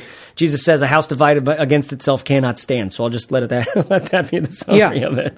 Yeah, and and the thing is, it's it, we all, uh, you know, as independent creators or as someone, anyone who wants to be like self-employed or their own boss or whatever, Yeah, you think about all the freedom that you have and how quickly you can act, and and Yeah. sometimes you truly can. You can you can make a decision and, and start working on it. In fact, a lot of times they go hand in hand. You're sitting there and like you have this idea, and next Yeah. thing you know, you're in editing your website, right? Yeah, right. But on the other hand, because there aren't other people there that you have to discuss things with, Mm-hmm. you can sit on ideas for a very long time. yeah. To the point where you forget Totally. about them. Where we're so back, there's we're back at this idea of how does someone not just get it work it working, but keep it working, right? This like the waves breaking again and again and again. They're they're building up, like, like they they're all contributing to this direction that that we're like heading in, rather than rather than just be like I feel like I reinvent the wheel. Every you must you saw that so many times at Fizzle. I'm sure. I'm really I'm curious. I would love for in your own words, um, tell me uh, can you give us a can you give us a story uh, in your own words about like you and I met and we found our way into into a partnership and what what did we build at Fizzle? Like what did we build? Like give me a little bit of a background from your perspective on what we did at Fizzle. Yeah.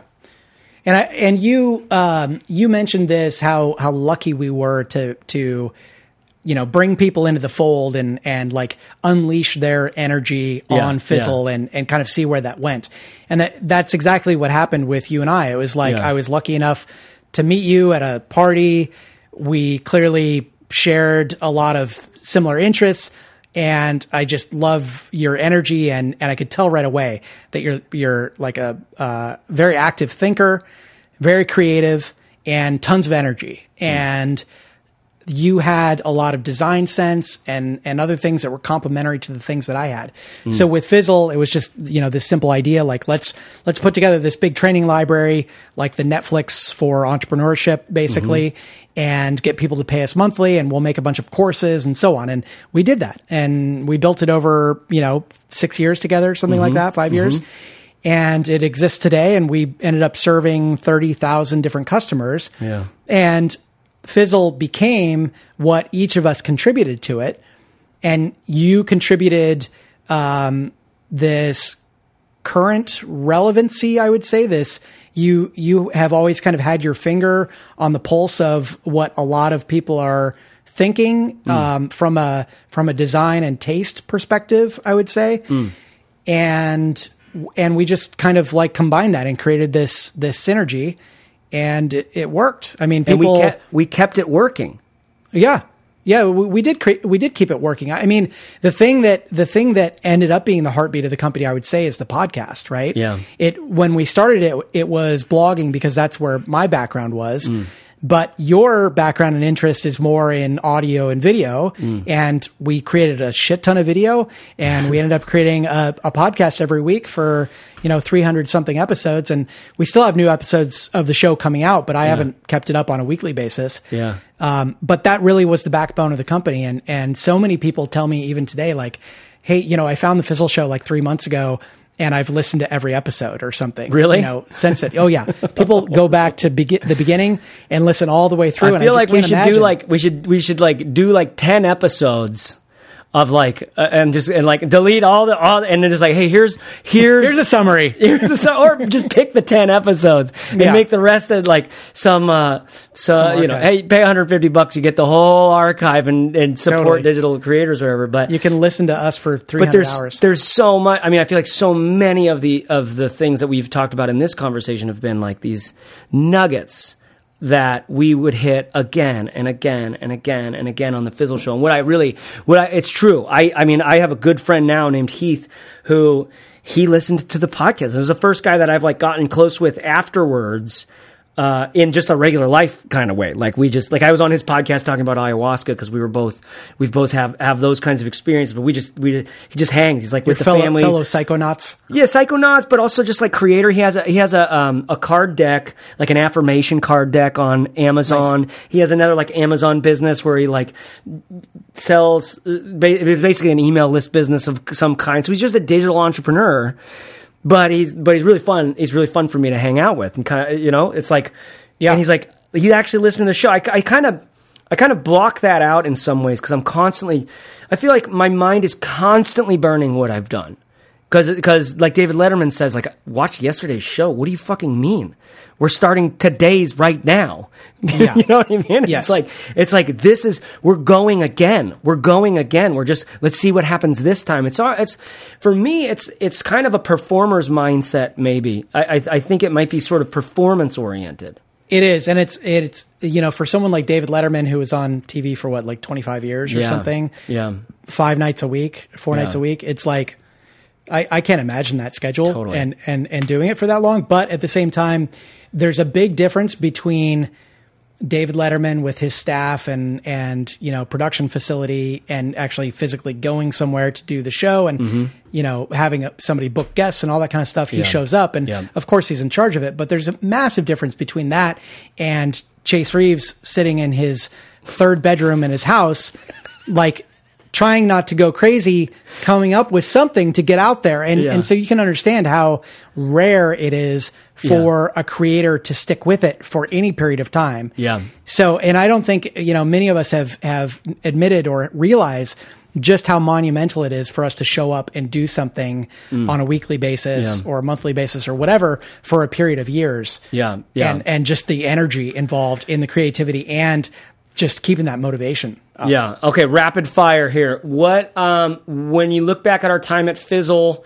what uh, what did we do right in that regard of of keeping things going? Like what Hmm. if people are out there trying to do that same thing, Corbett? Like what? Yeah. What did we do well? Give, give them a summary of what they should be thinking about. for me, I'd say that the well for us, the creative well was always really thinking about the customer. Like we and we got to know our customers Hmm. Yeah. because literally we had calls with them. Yeah. So anytime we were sitting there racking our brains for what should we publish this week, what should the topic be on the podcast, we could say, well, what would John think about it, or what would Darlene think about it, or you know, and we would literally have Totally. Amici or these people. Yeah. We would we would we would have had conversations with, and we would say, "Oh, well, I, you know, I think they would really benefit from this," and so we would do an episode on that, or we could just open up our inbox or whatever and, and pull a question, or Yeah. we could send an email to people and say, "Hey, what would you like to know?" And so that connectedness we had to our customer um, was an endless source of ideas.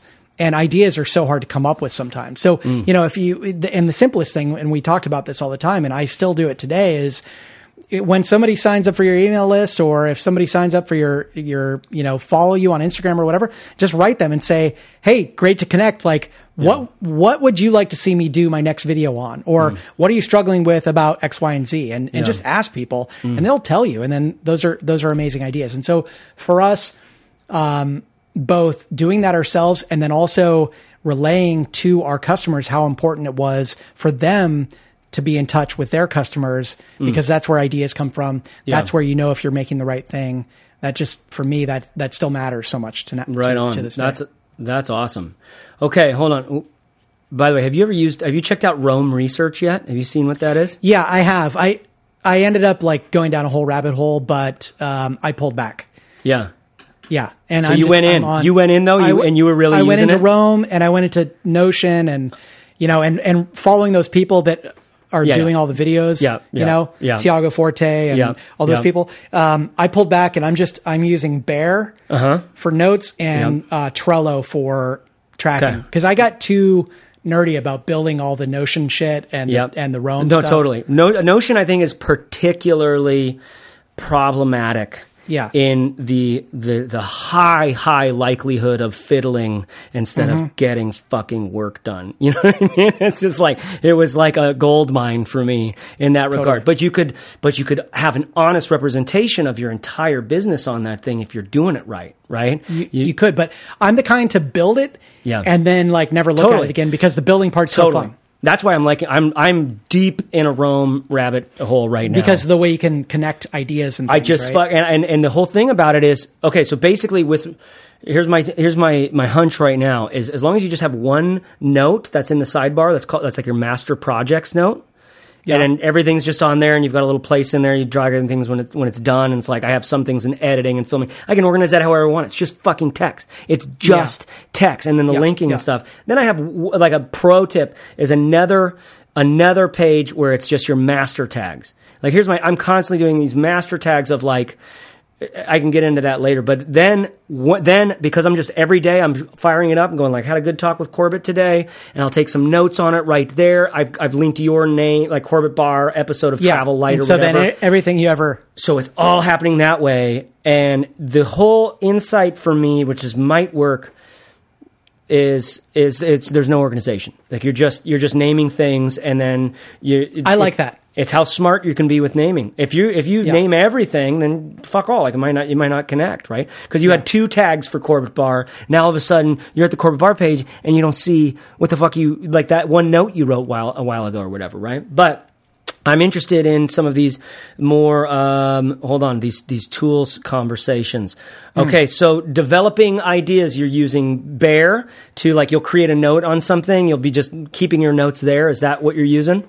Yeah, and and notes for me either are the beginning of something that will become a project On or Trello? a piece or a piece of content or so notes are always the beginning of Yep. something. It's just Yeah. a way for me to get my ideas out. I rarely refer to notes later after Yeah. they become the thing. Where do So- where do they go from the note into the it, like wh- when you go from a note? Well, note? so if it's a project, if it's a project, then it'll go from notes into Trello. Okay. And that's where I track the little things that I need to do. Yeah. And in Trello, I just have kind of like ideas, like what's on deck, what I'm working on, what's done. got Just it, a- and a- it's just a, a- simple combo Kanban board or whatever it's called. Exactly. Yeah. And then I just have hashtags for the project that it's involved with. Okay. Um, but then, so I, I don't keep my notes. I don't care to refer back to them. Yeah. So I just archive them all. Yeah. After Yeah. Mm-hmm. I'm done, after it's lived its usefulness, I archive them. Yep. So I'm, I'm ruthless about archiving my notes and archiving my um, emails. and Okay, so almost every week I have like a day where I do inbox 0 and I do notes zero. Uh-huh. Got it. And that's where I just take it all and triage it. Either it goes into a project or it becomes a piece of content or whatever it needs to be. What about this thing when you have too many projects on the board and you just uh, like say like you've developed you've got an idea you've developed it it's turned into a project and you did it with another one and another one and then it's like like do you have do you ever feel like you have too many projects on the like what I'm working on right now place or or the like what I'd like to work on next column right if that just gets too long Yeah. it's just where it like to me what I'm realizing is this whole burning the social media is a of everything I've done now it's just a metaphor for that you know it's a metaphor for this snake shedding and skin metaphor which is a metaphor for just this sense that like these things for just- your Trello list? we just all it all everything grows. Everything Yeah. fucking grows. If we died Yes. right now, all the humans die. The fucking like the the jungle moves in on our cities so fast is what like Yep. the you know what what I hear. Totally. And so I think you have to get comfortable with just archiving things and knowing that it's there somewhere. And if the idea Yeah. is important or good enough, Yep. it will resurface somehow. That- and, and, yeah. and, and separating the two between something that's like, eh, this could be a good idea versus this is an important idea that I need to work on right now. And so only those important ideas go on my list. The rest just get archived and, Hmm. and they're in the back of your brain somewhere and maybe they'll come up again. Yeah. Um, and then a lot of things that go on the list, like, oh, this is important. I want to get to it. Mm. After a week, I look at it again and I'm like, that's not important. So Yeah. then it goes away. Yeah, You know? yeah. And you just try to keep that list whittled down to the because we can only we can only work on so many things. And then the other thing is distinguishing between your vision and like, okay, what is Chase Reeve like Chase Reeves working on right now? And what does he want his like, you know, you've like, for example, you've talked about this podcast that you've Yeah. wanted to start for for some time Yeah. how do you keep track of that when it's not actually a project yet? It's more of a vision. It's more of a thing Yeah. that you want to do. Yeah. How do you keep track of that versus like, you know, I need to publish episode number Yeah. 373 and now, tomorrow. and right now we are right there. We are on top of the thing that we had earlier in the conversation. Right there, we are on top of this really sort of mystical mix between what uh, what do I want to make. Like what's my vision? What's the stuff that's gonna that like is- like ten years from now I'm gonna look back and be like I'm glad I made that. Didn't feel like a Yeah. waste of time. And the you know and then versus what should I like? What should I make? What does the audience want me to make? What like if I'm reading enough of like my business gurus, what do they say that I'm supposed to make? Right? Yeah. That lives and dies in exactly this this very specific moment in your productivity system. Right? Yes. Like these projects that you're like, it's and been these there for- systems, these Go. systems matter. They, Yeah. they matter so much. like do. writing notes, getting ideas out of your head. Totally. They matter a lot. And I find that, um, if I am not really using my productivity system anymore, this happens like, you know, once a year or something. I Mm. just kind of find myself not looking at it, not pulling it up. Yeah. Then that means I'm like uninspired and I've lost my way. Totally. Basically. Absolutely. I, I have, I have always started up new projects or new like productivity systems, loving to fiddle with them. And I can still go into Trello and find like a, a just decaying boards there, or into Asana, or Yeah. into OmniFocus from way, way, way, way back in the day. Or, you know, that's one of the things I like about Roam so much right now is like, I, I don't even know, I couldn't even find that if I was looking for it, right? It's just a daily journal that you just happen to be, but it's a totally, di- it's a total mind, it's completely different from anything else that I've worked on. What about By the- for, uh, way, for your real- email? Like what, what are you using for the, for your email app real quick? real quick before that, um, Oh, you had a great idea for a podcast name earlier. You said the Mystical Mix. I think it could be the Mystical Mix with Chase Reeves. Oh, you like that? that works for me. You like the mystical mix? I'm thinking. uh, I'm I'm developing around travel light. That's what yeah, I'm. no, I like that. I like that. The mystical mix you like. No, I, no, I'm kidding. Uh, Oh. Travel light, I like. I like okay, got it. So, um, uh, e- like yeah, email, yeah, email app. uh, Front. Have you used Front? Yeah, I'm using it. That's what I use. Oh, you're using Front I as use well. Front. Yeah, Melissa got us on it because she, her whole real estate team was crushing Oh, on that, sweet. and I had an assistant for a while, and so it, it made sense there.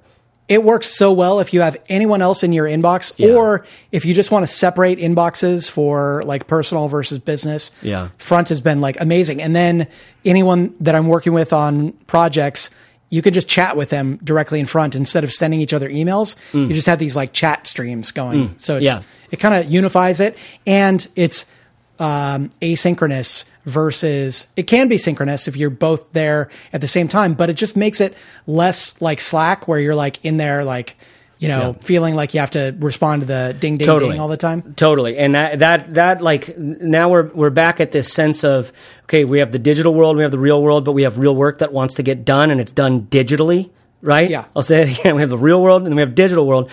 And then there's and then there's the work that we need to do that's real work, wor- work, real world work, but Yes. it happens digitally, and Pretty much and- all, all work happens digitally. in some in some capacity and then uh, but when my video is interacting with you it's your fucking robot flesh and blood suit right? It's you your eyes your central nervous system ancient fucking dna who's watching my video or reading corbett barr's email or so it's like there's these dinosaurs we're eventually trying to get to you know but we do all this digital work to to to get to there. And that digital Yeah. work is developed entirely by us dinosaurs like us like meatscapes and like thinking through things you know? Um, and i love that. I love the creative process that way uh, but this um, I always do that. I always get to get into something and, and, and have like a but this um I've noticed that so many the times. singularity. I in- think you were getting to the singularity. Thank you. Yes. But um anyways, the singularity, God, guru and self are one. Uh namaste. Uh, but Be but uh we were in we were in email, we were in we were in communication and asynchronous. These if you work with anybody at all, this sense of time saving, uh, this sense of working in a the way that you can get an assistant to work really well, or an employee to work really well, or a partnership to work really well is like, hey, I'm working on this now, and then I do some things, and I need some feedback, or I need some bits, and I can just plop that over to your inbox, and then when you're working, then you give me those answers, and it's like, oh, China's asleep right now, but we're working on the things Yeah. that they sent us emails. We had emails from them this morning, and then we send them stuff, and they work tomorrow. Uh, in, a, in they work in a, in a few hours on the questions that we're sending them end of day our time or whatever, right? Like that kind of thing is just now we have we, we we've got we, our technology works in that way, and it and it. Well, what I'm getting at here is.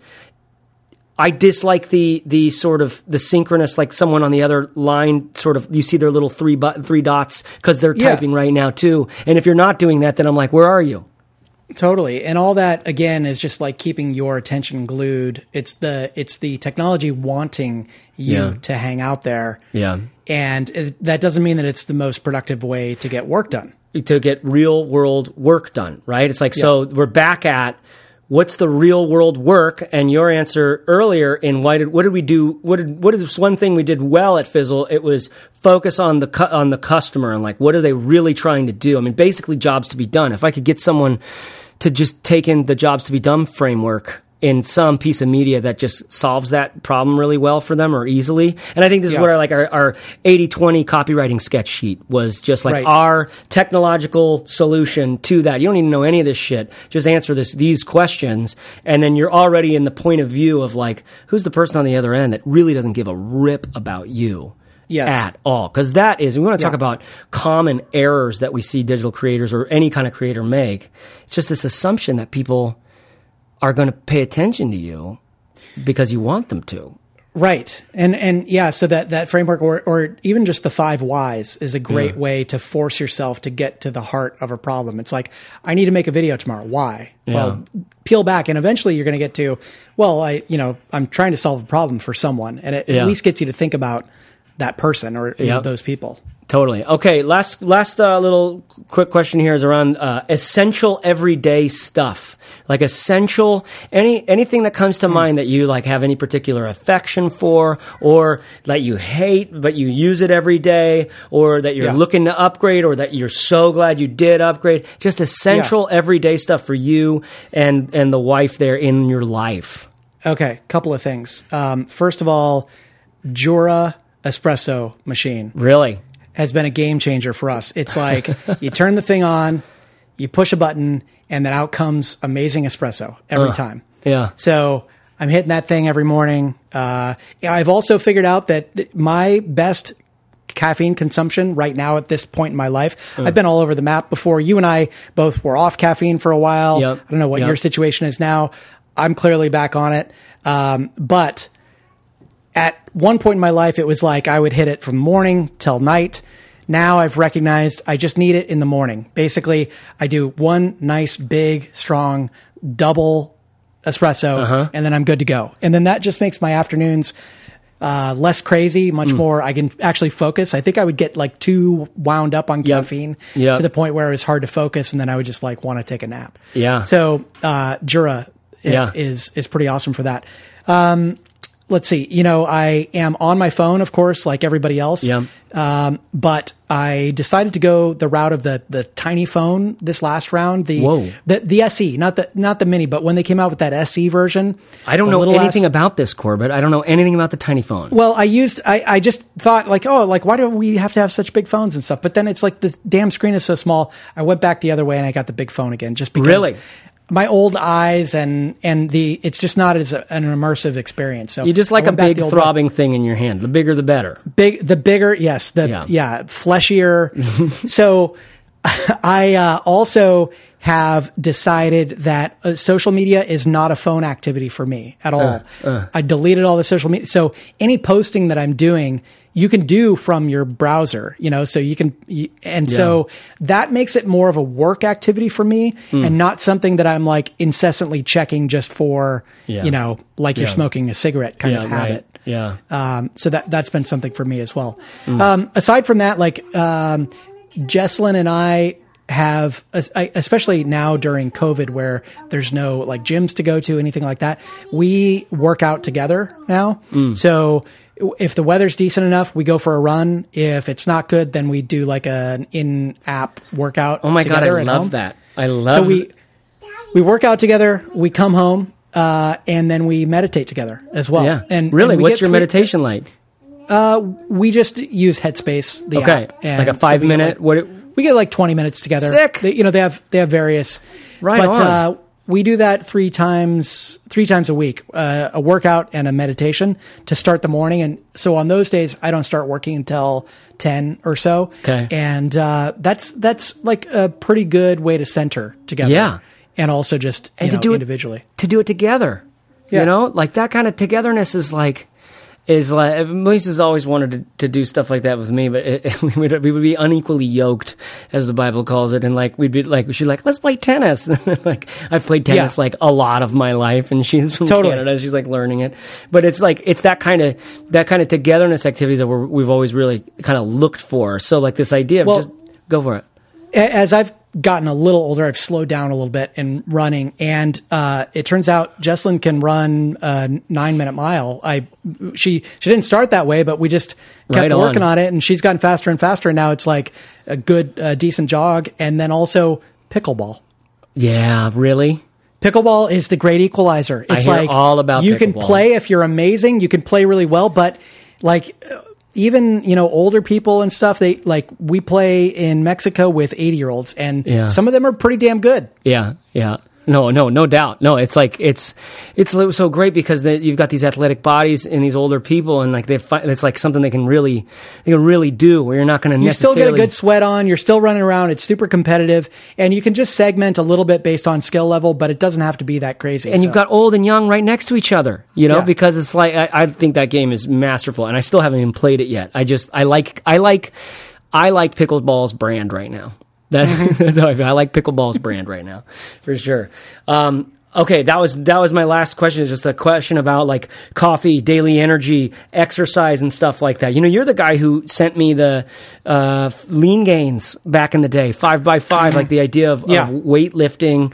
That Yes. really transformed my life for a good chunk there, like seven or eight years ago or Yeah. something like that. Yeah. And I loved it and it was great. And then I got super depressed and I couldn't get under a squat rack anymore. So I started running again.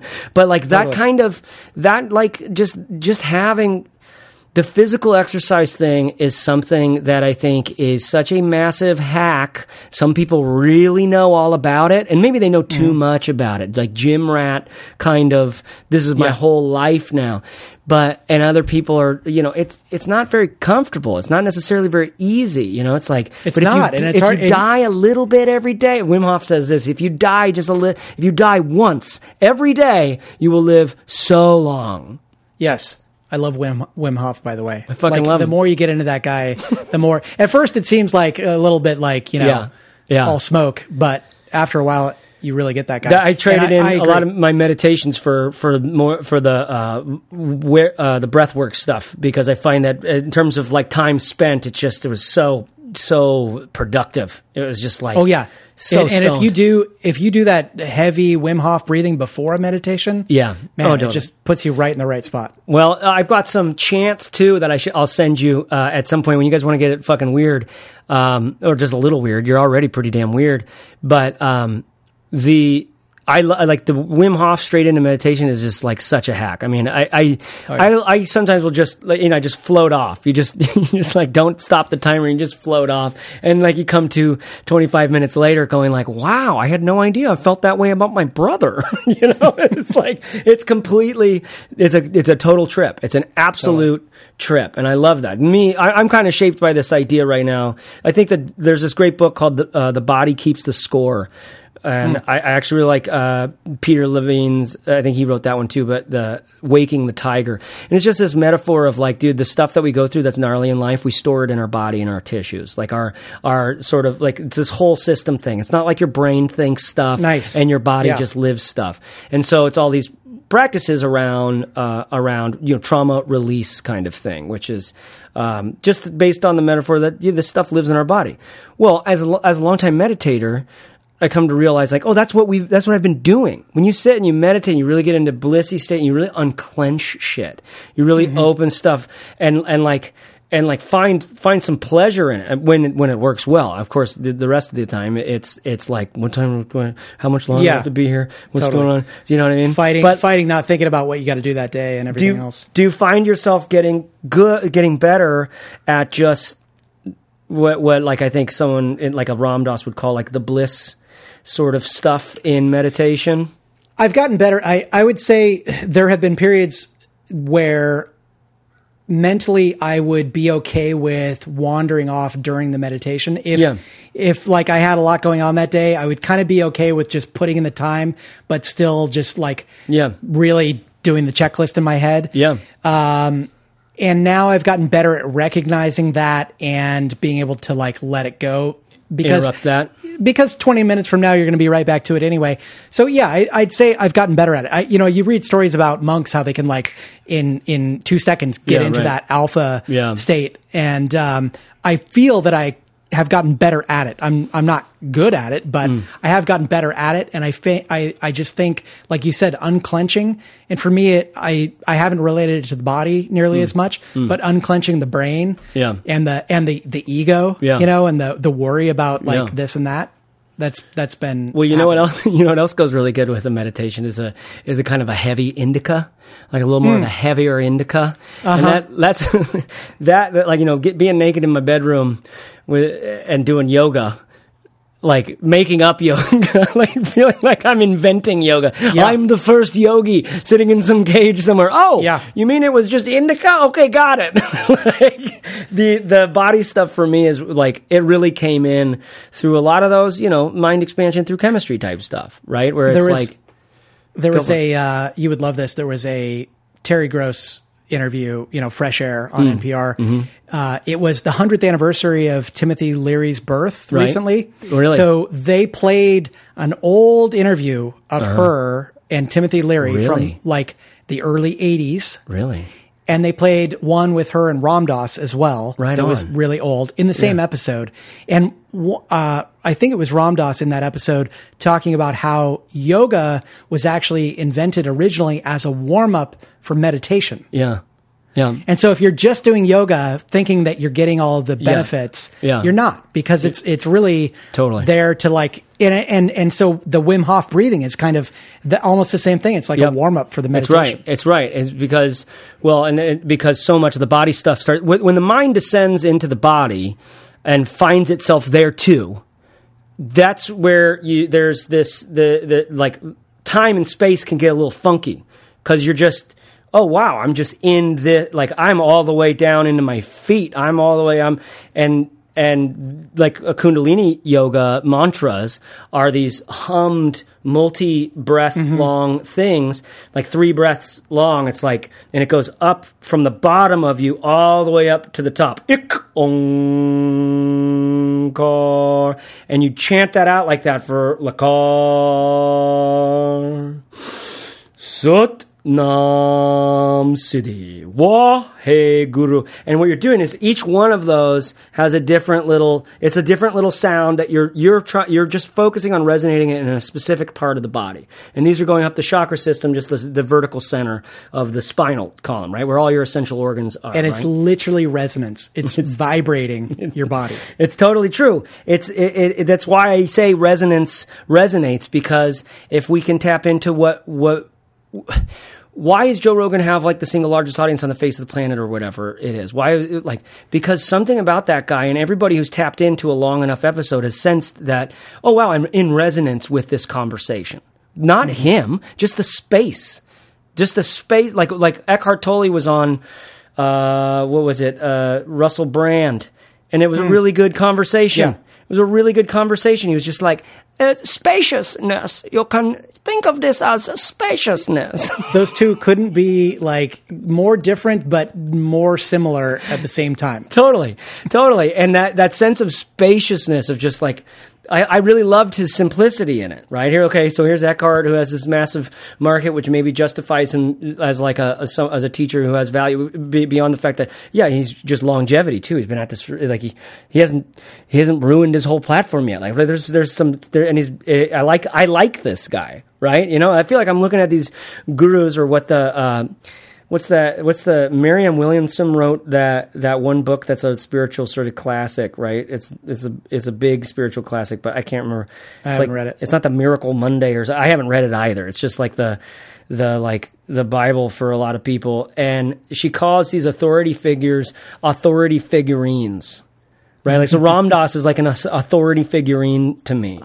And Ram Dass's guru Neem Karoli Baba was like an authority figurine to him. And we use these You should literally get a tiny little Ram Dass figurine, like a like a bobblehead should. that you just stroke every once in a while. I totally should because and you know like our fathers or our mothers or, or, or ourselves or whatever like we, we we long for authorities that we can trust in you know but uh, but these meditative practices and and the the Wim Hof and prep for it or whatever it's just like it's a whole different ball game when you're in there experience like when you when you're focused so much on your own personal experience that the rest of the world and all the shoulds and the oughts and all the I used to and all the what I could be is you're literally just practicing coming right back to here, you know, and into your own just visceral, very visceral and very immediate experience right now. I just feel like it's pruning and it's tuning us up, right? For what? Totally. For I look at a blank page with a blinking cursor, like how now shall i live? Right? Yes. it's like that's why uh, to me i'm always quite interested in like i love that you- you're you're working out with jesslyn. You've got the coffee thing. You i like that that uh that the sort of the big the big jolt of espresso up up front in the day. So it's less caffeine than coffee right? It's much less. Sure, yeah. and uh, but you still get a, like a, like a you, get, you get the bump you know what i mean? You get, Yeah, you get that the, the hippie the hippie speedball and, and get uh, get get rolling for the day. good. That Yeah. speedball is good. My fa- one of my favorite things right now is a like a one to one THC CBD oil, like an oil, and you just use Mm. Yeah. a little bit. Use a little Yep. bit because, dude, to me, honestly, I it has not fully kicked in until like four hours later. Mm-hmm. It's a real trip for me because just a little bit will last a while. And but it, what it is is it's just a gentle. It's a gentle support in there, as opposed to where I normally am, where it's like big peaks and spikes, whether it's caffeine or cannabis or whatever, right? And and then you have all those troughs because I don't know. I just feel like a lot of people are out there trying to make their way through the world. And one of the hardest things that has kind of always been one of the hardest things is how do we stay. I don't want to use the word productive because it kind of puts this box around humans that's like that's what our job is is Yeah. our work it's like no i want to be productive because i want to build a platform where i want to connect and engage with people and have a vital sustainable relationship with with my audience Yeah, you want to be engaged. You want to be inspired. You want Yeah. to be you want to be seeking what you only you can be on this planet. Yeah, and yeah. and trying to trying to you know um, allow for the ultimate creation or expression of yourself. yeah yeah and that and that requires that requires output. If you want to call that productivity, that's fine. But I think when you when there's too much focus on productivity and less on ex- just exploring your creativity, but but also realizing that there are boundaries or there are things that you kind of have to convince yourself to show up and do Mm. Yeah. on a regular basis in Yeah. order to make progress. Yeah. Whether these you call them habits or or whatever Yeah. uh, that's that's important because that's that's how we we we create things and make progress yeah in our lives. Yep. All right, Corbett Barr. These are. I mean, I call that the wizarding, right? The wizarding, right? The wand chooses you, Harry. But it's like it's. I'm wizarding. I am. I am coming up with an intention. I am focusing that intention. You know, Napoleon Hill talks about this like cultivating burning desire towards an outcome or whatever, right? And he also talks about how how powerful a well-sexed man is, right? And this is the time and place that he was writing.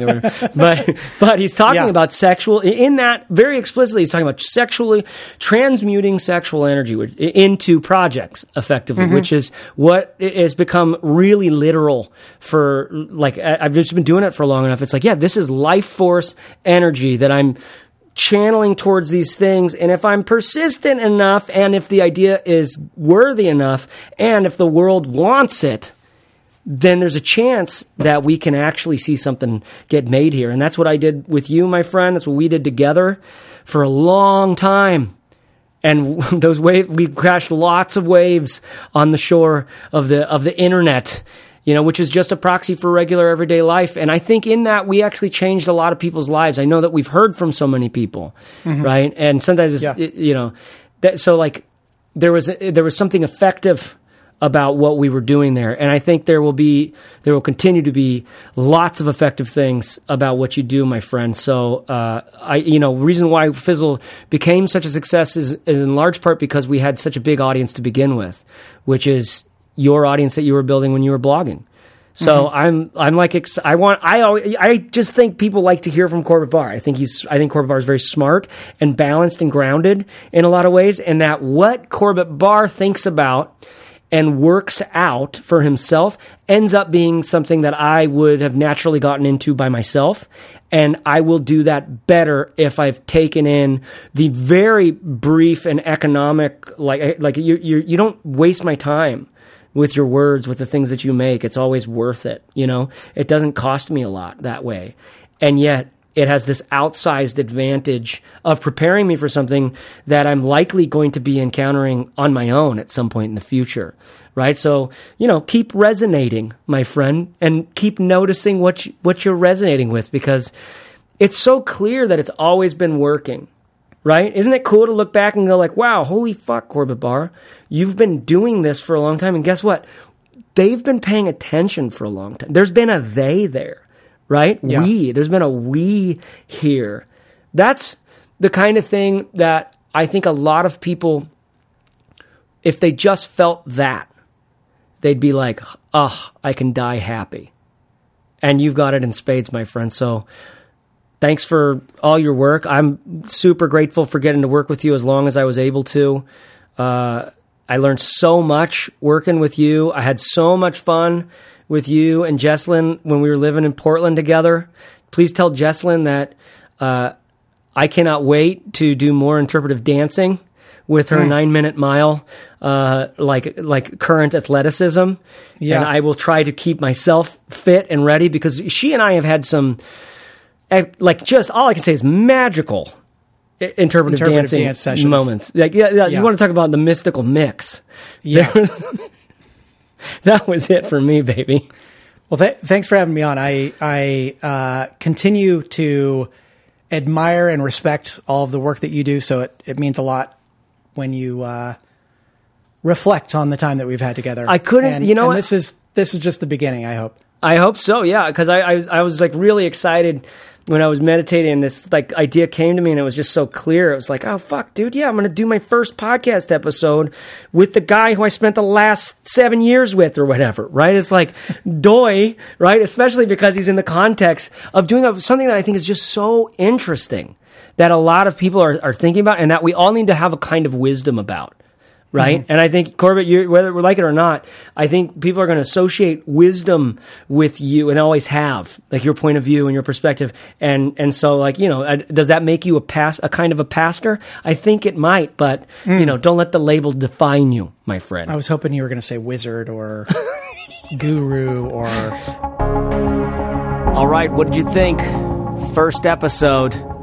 Listen, I liked this episode so much. You may not know how important some of the things we were talking about were while we were talking about them, especially if you work online, especially if you're an independent maker, creator of some kind, if you're a journalist, if you're a writer, if you are someone doing YouTube or Instagram or or somebody who wants to.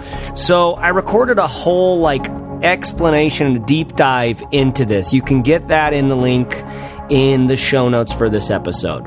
Okay? Right in your podcast thing. You can just click that and you can get it. It's a little like a upgrade bonus thing for this. Listen, this episode uh, is the beginning of a whole new podcast for me, and I'm so grateful that you're listening. Check out the show notes for links to everything. There's a lot of great recommendations in there, including a link to this song, which is one of my new favorite songs from an artist called Petey. You got to check up on your buds, all right? It's so important now more than ever. And Petey's all about that. Seriously, you probably love this song. You should check him out. I'm listening to him on Spotify. I'm following him on Instagram. I'll link to him in the show notes. So that's episode one. Thank you for listening. Please support our sponsors, westernrise.com slash chase for some innovative clothing. I, literally, I wear a lot of their clothes, you guys. And then paktbags.com, code chase10 to get 10% off. All right, that's P A K T bags.com. Shout out to all of you holding it together. Some of you, some of you saw the Instagram story I posted of my wife and I kind of losing it. Follow along at home. Check the show notes. We're howling at the moon, hell yeah, we're making lots of noise. You know I hate to say I love you, but there ain't no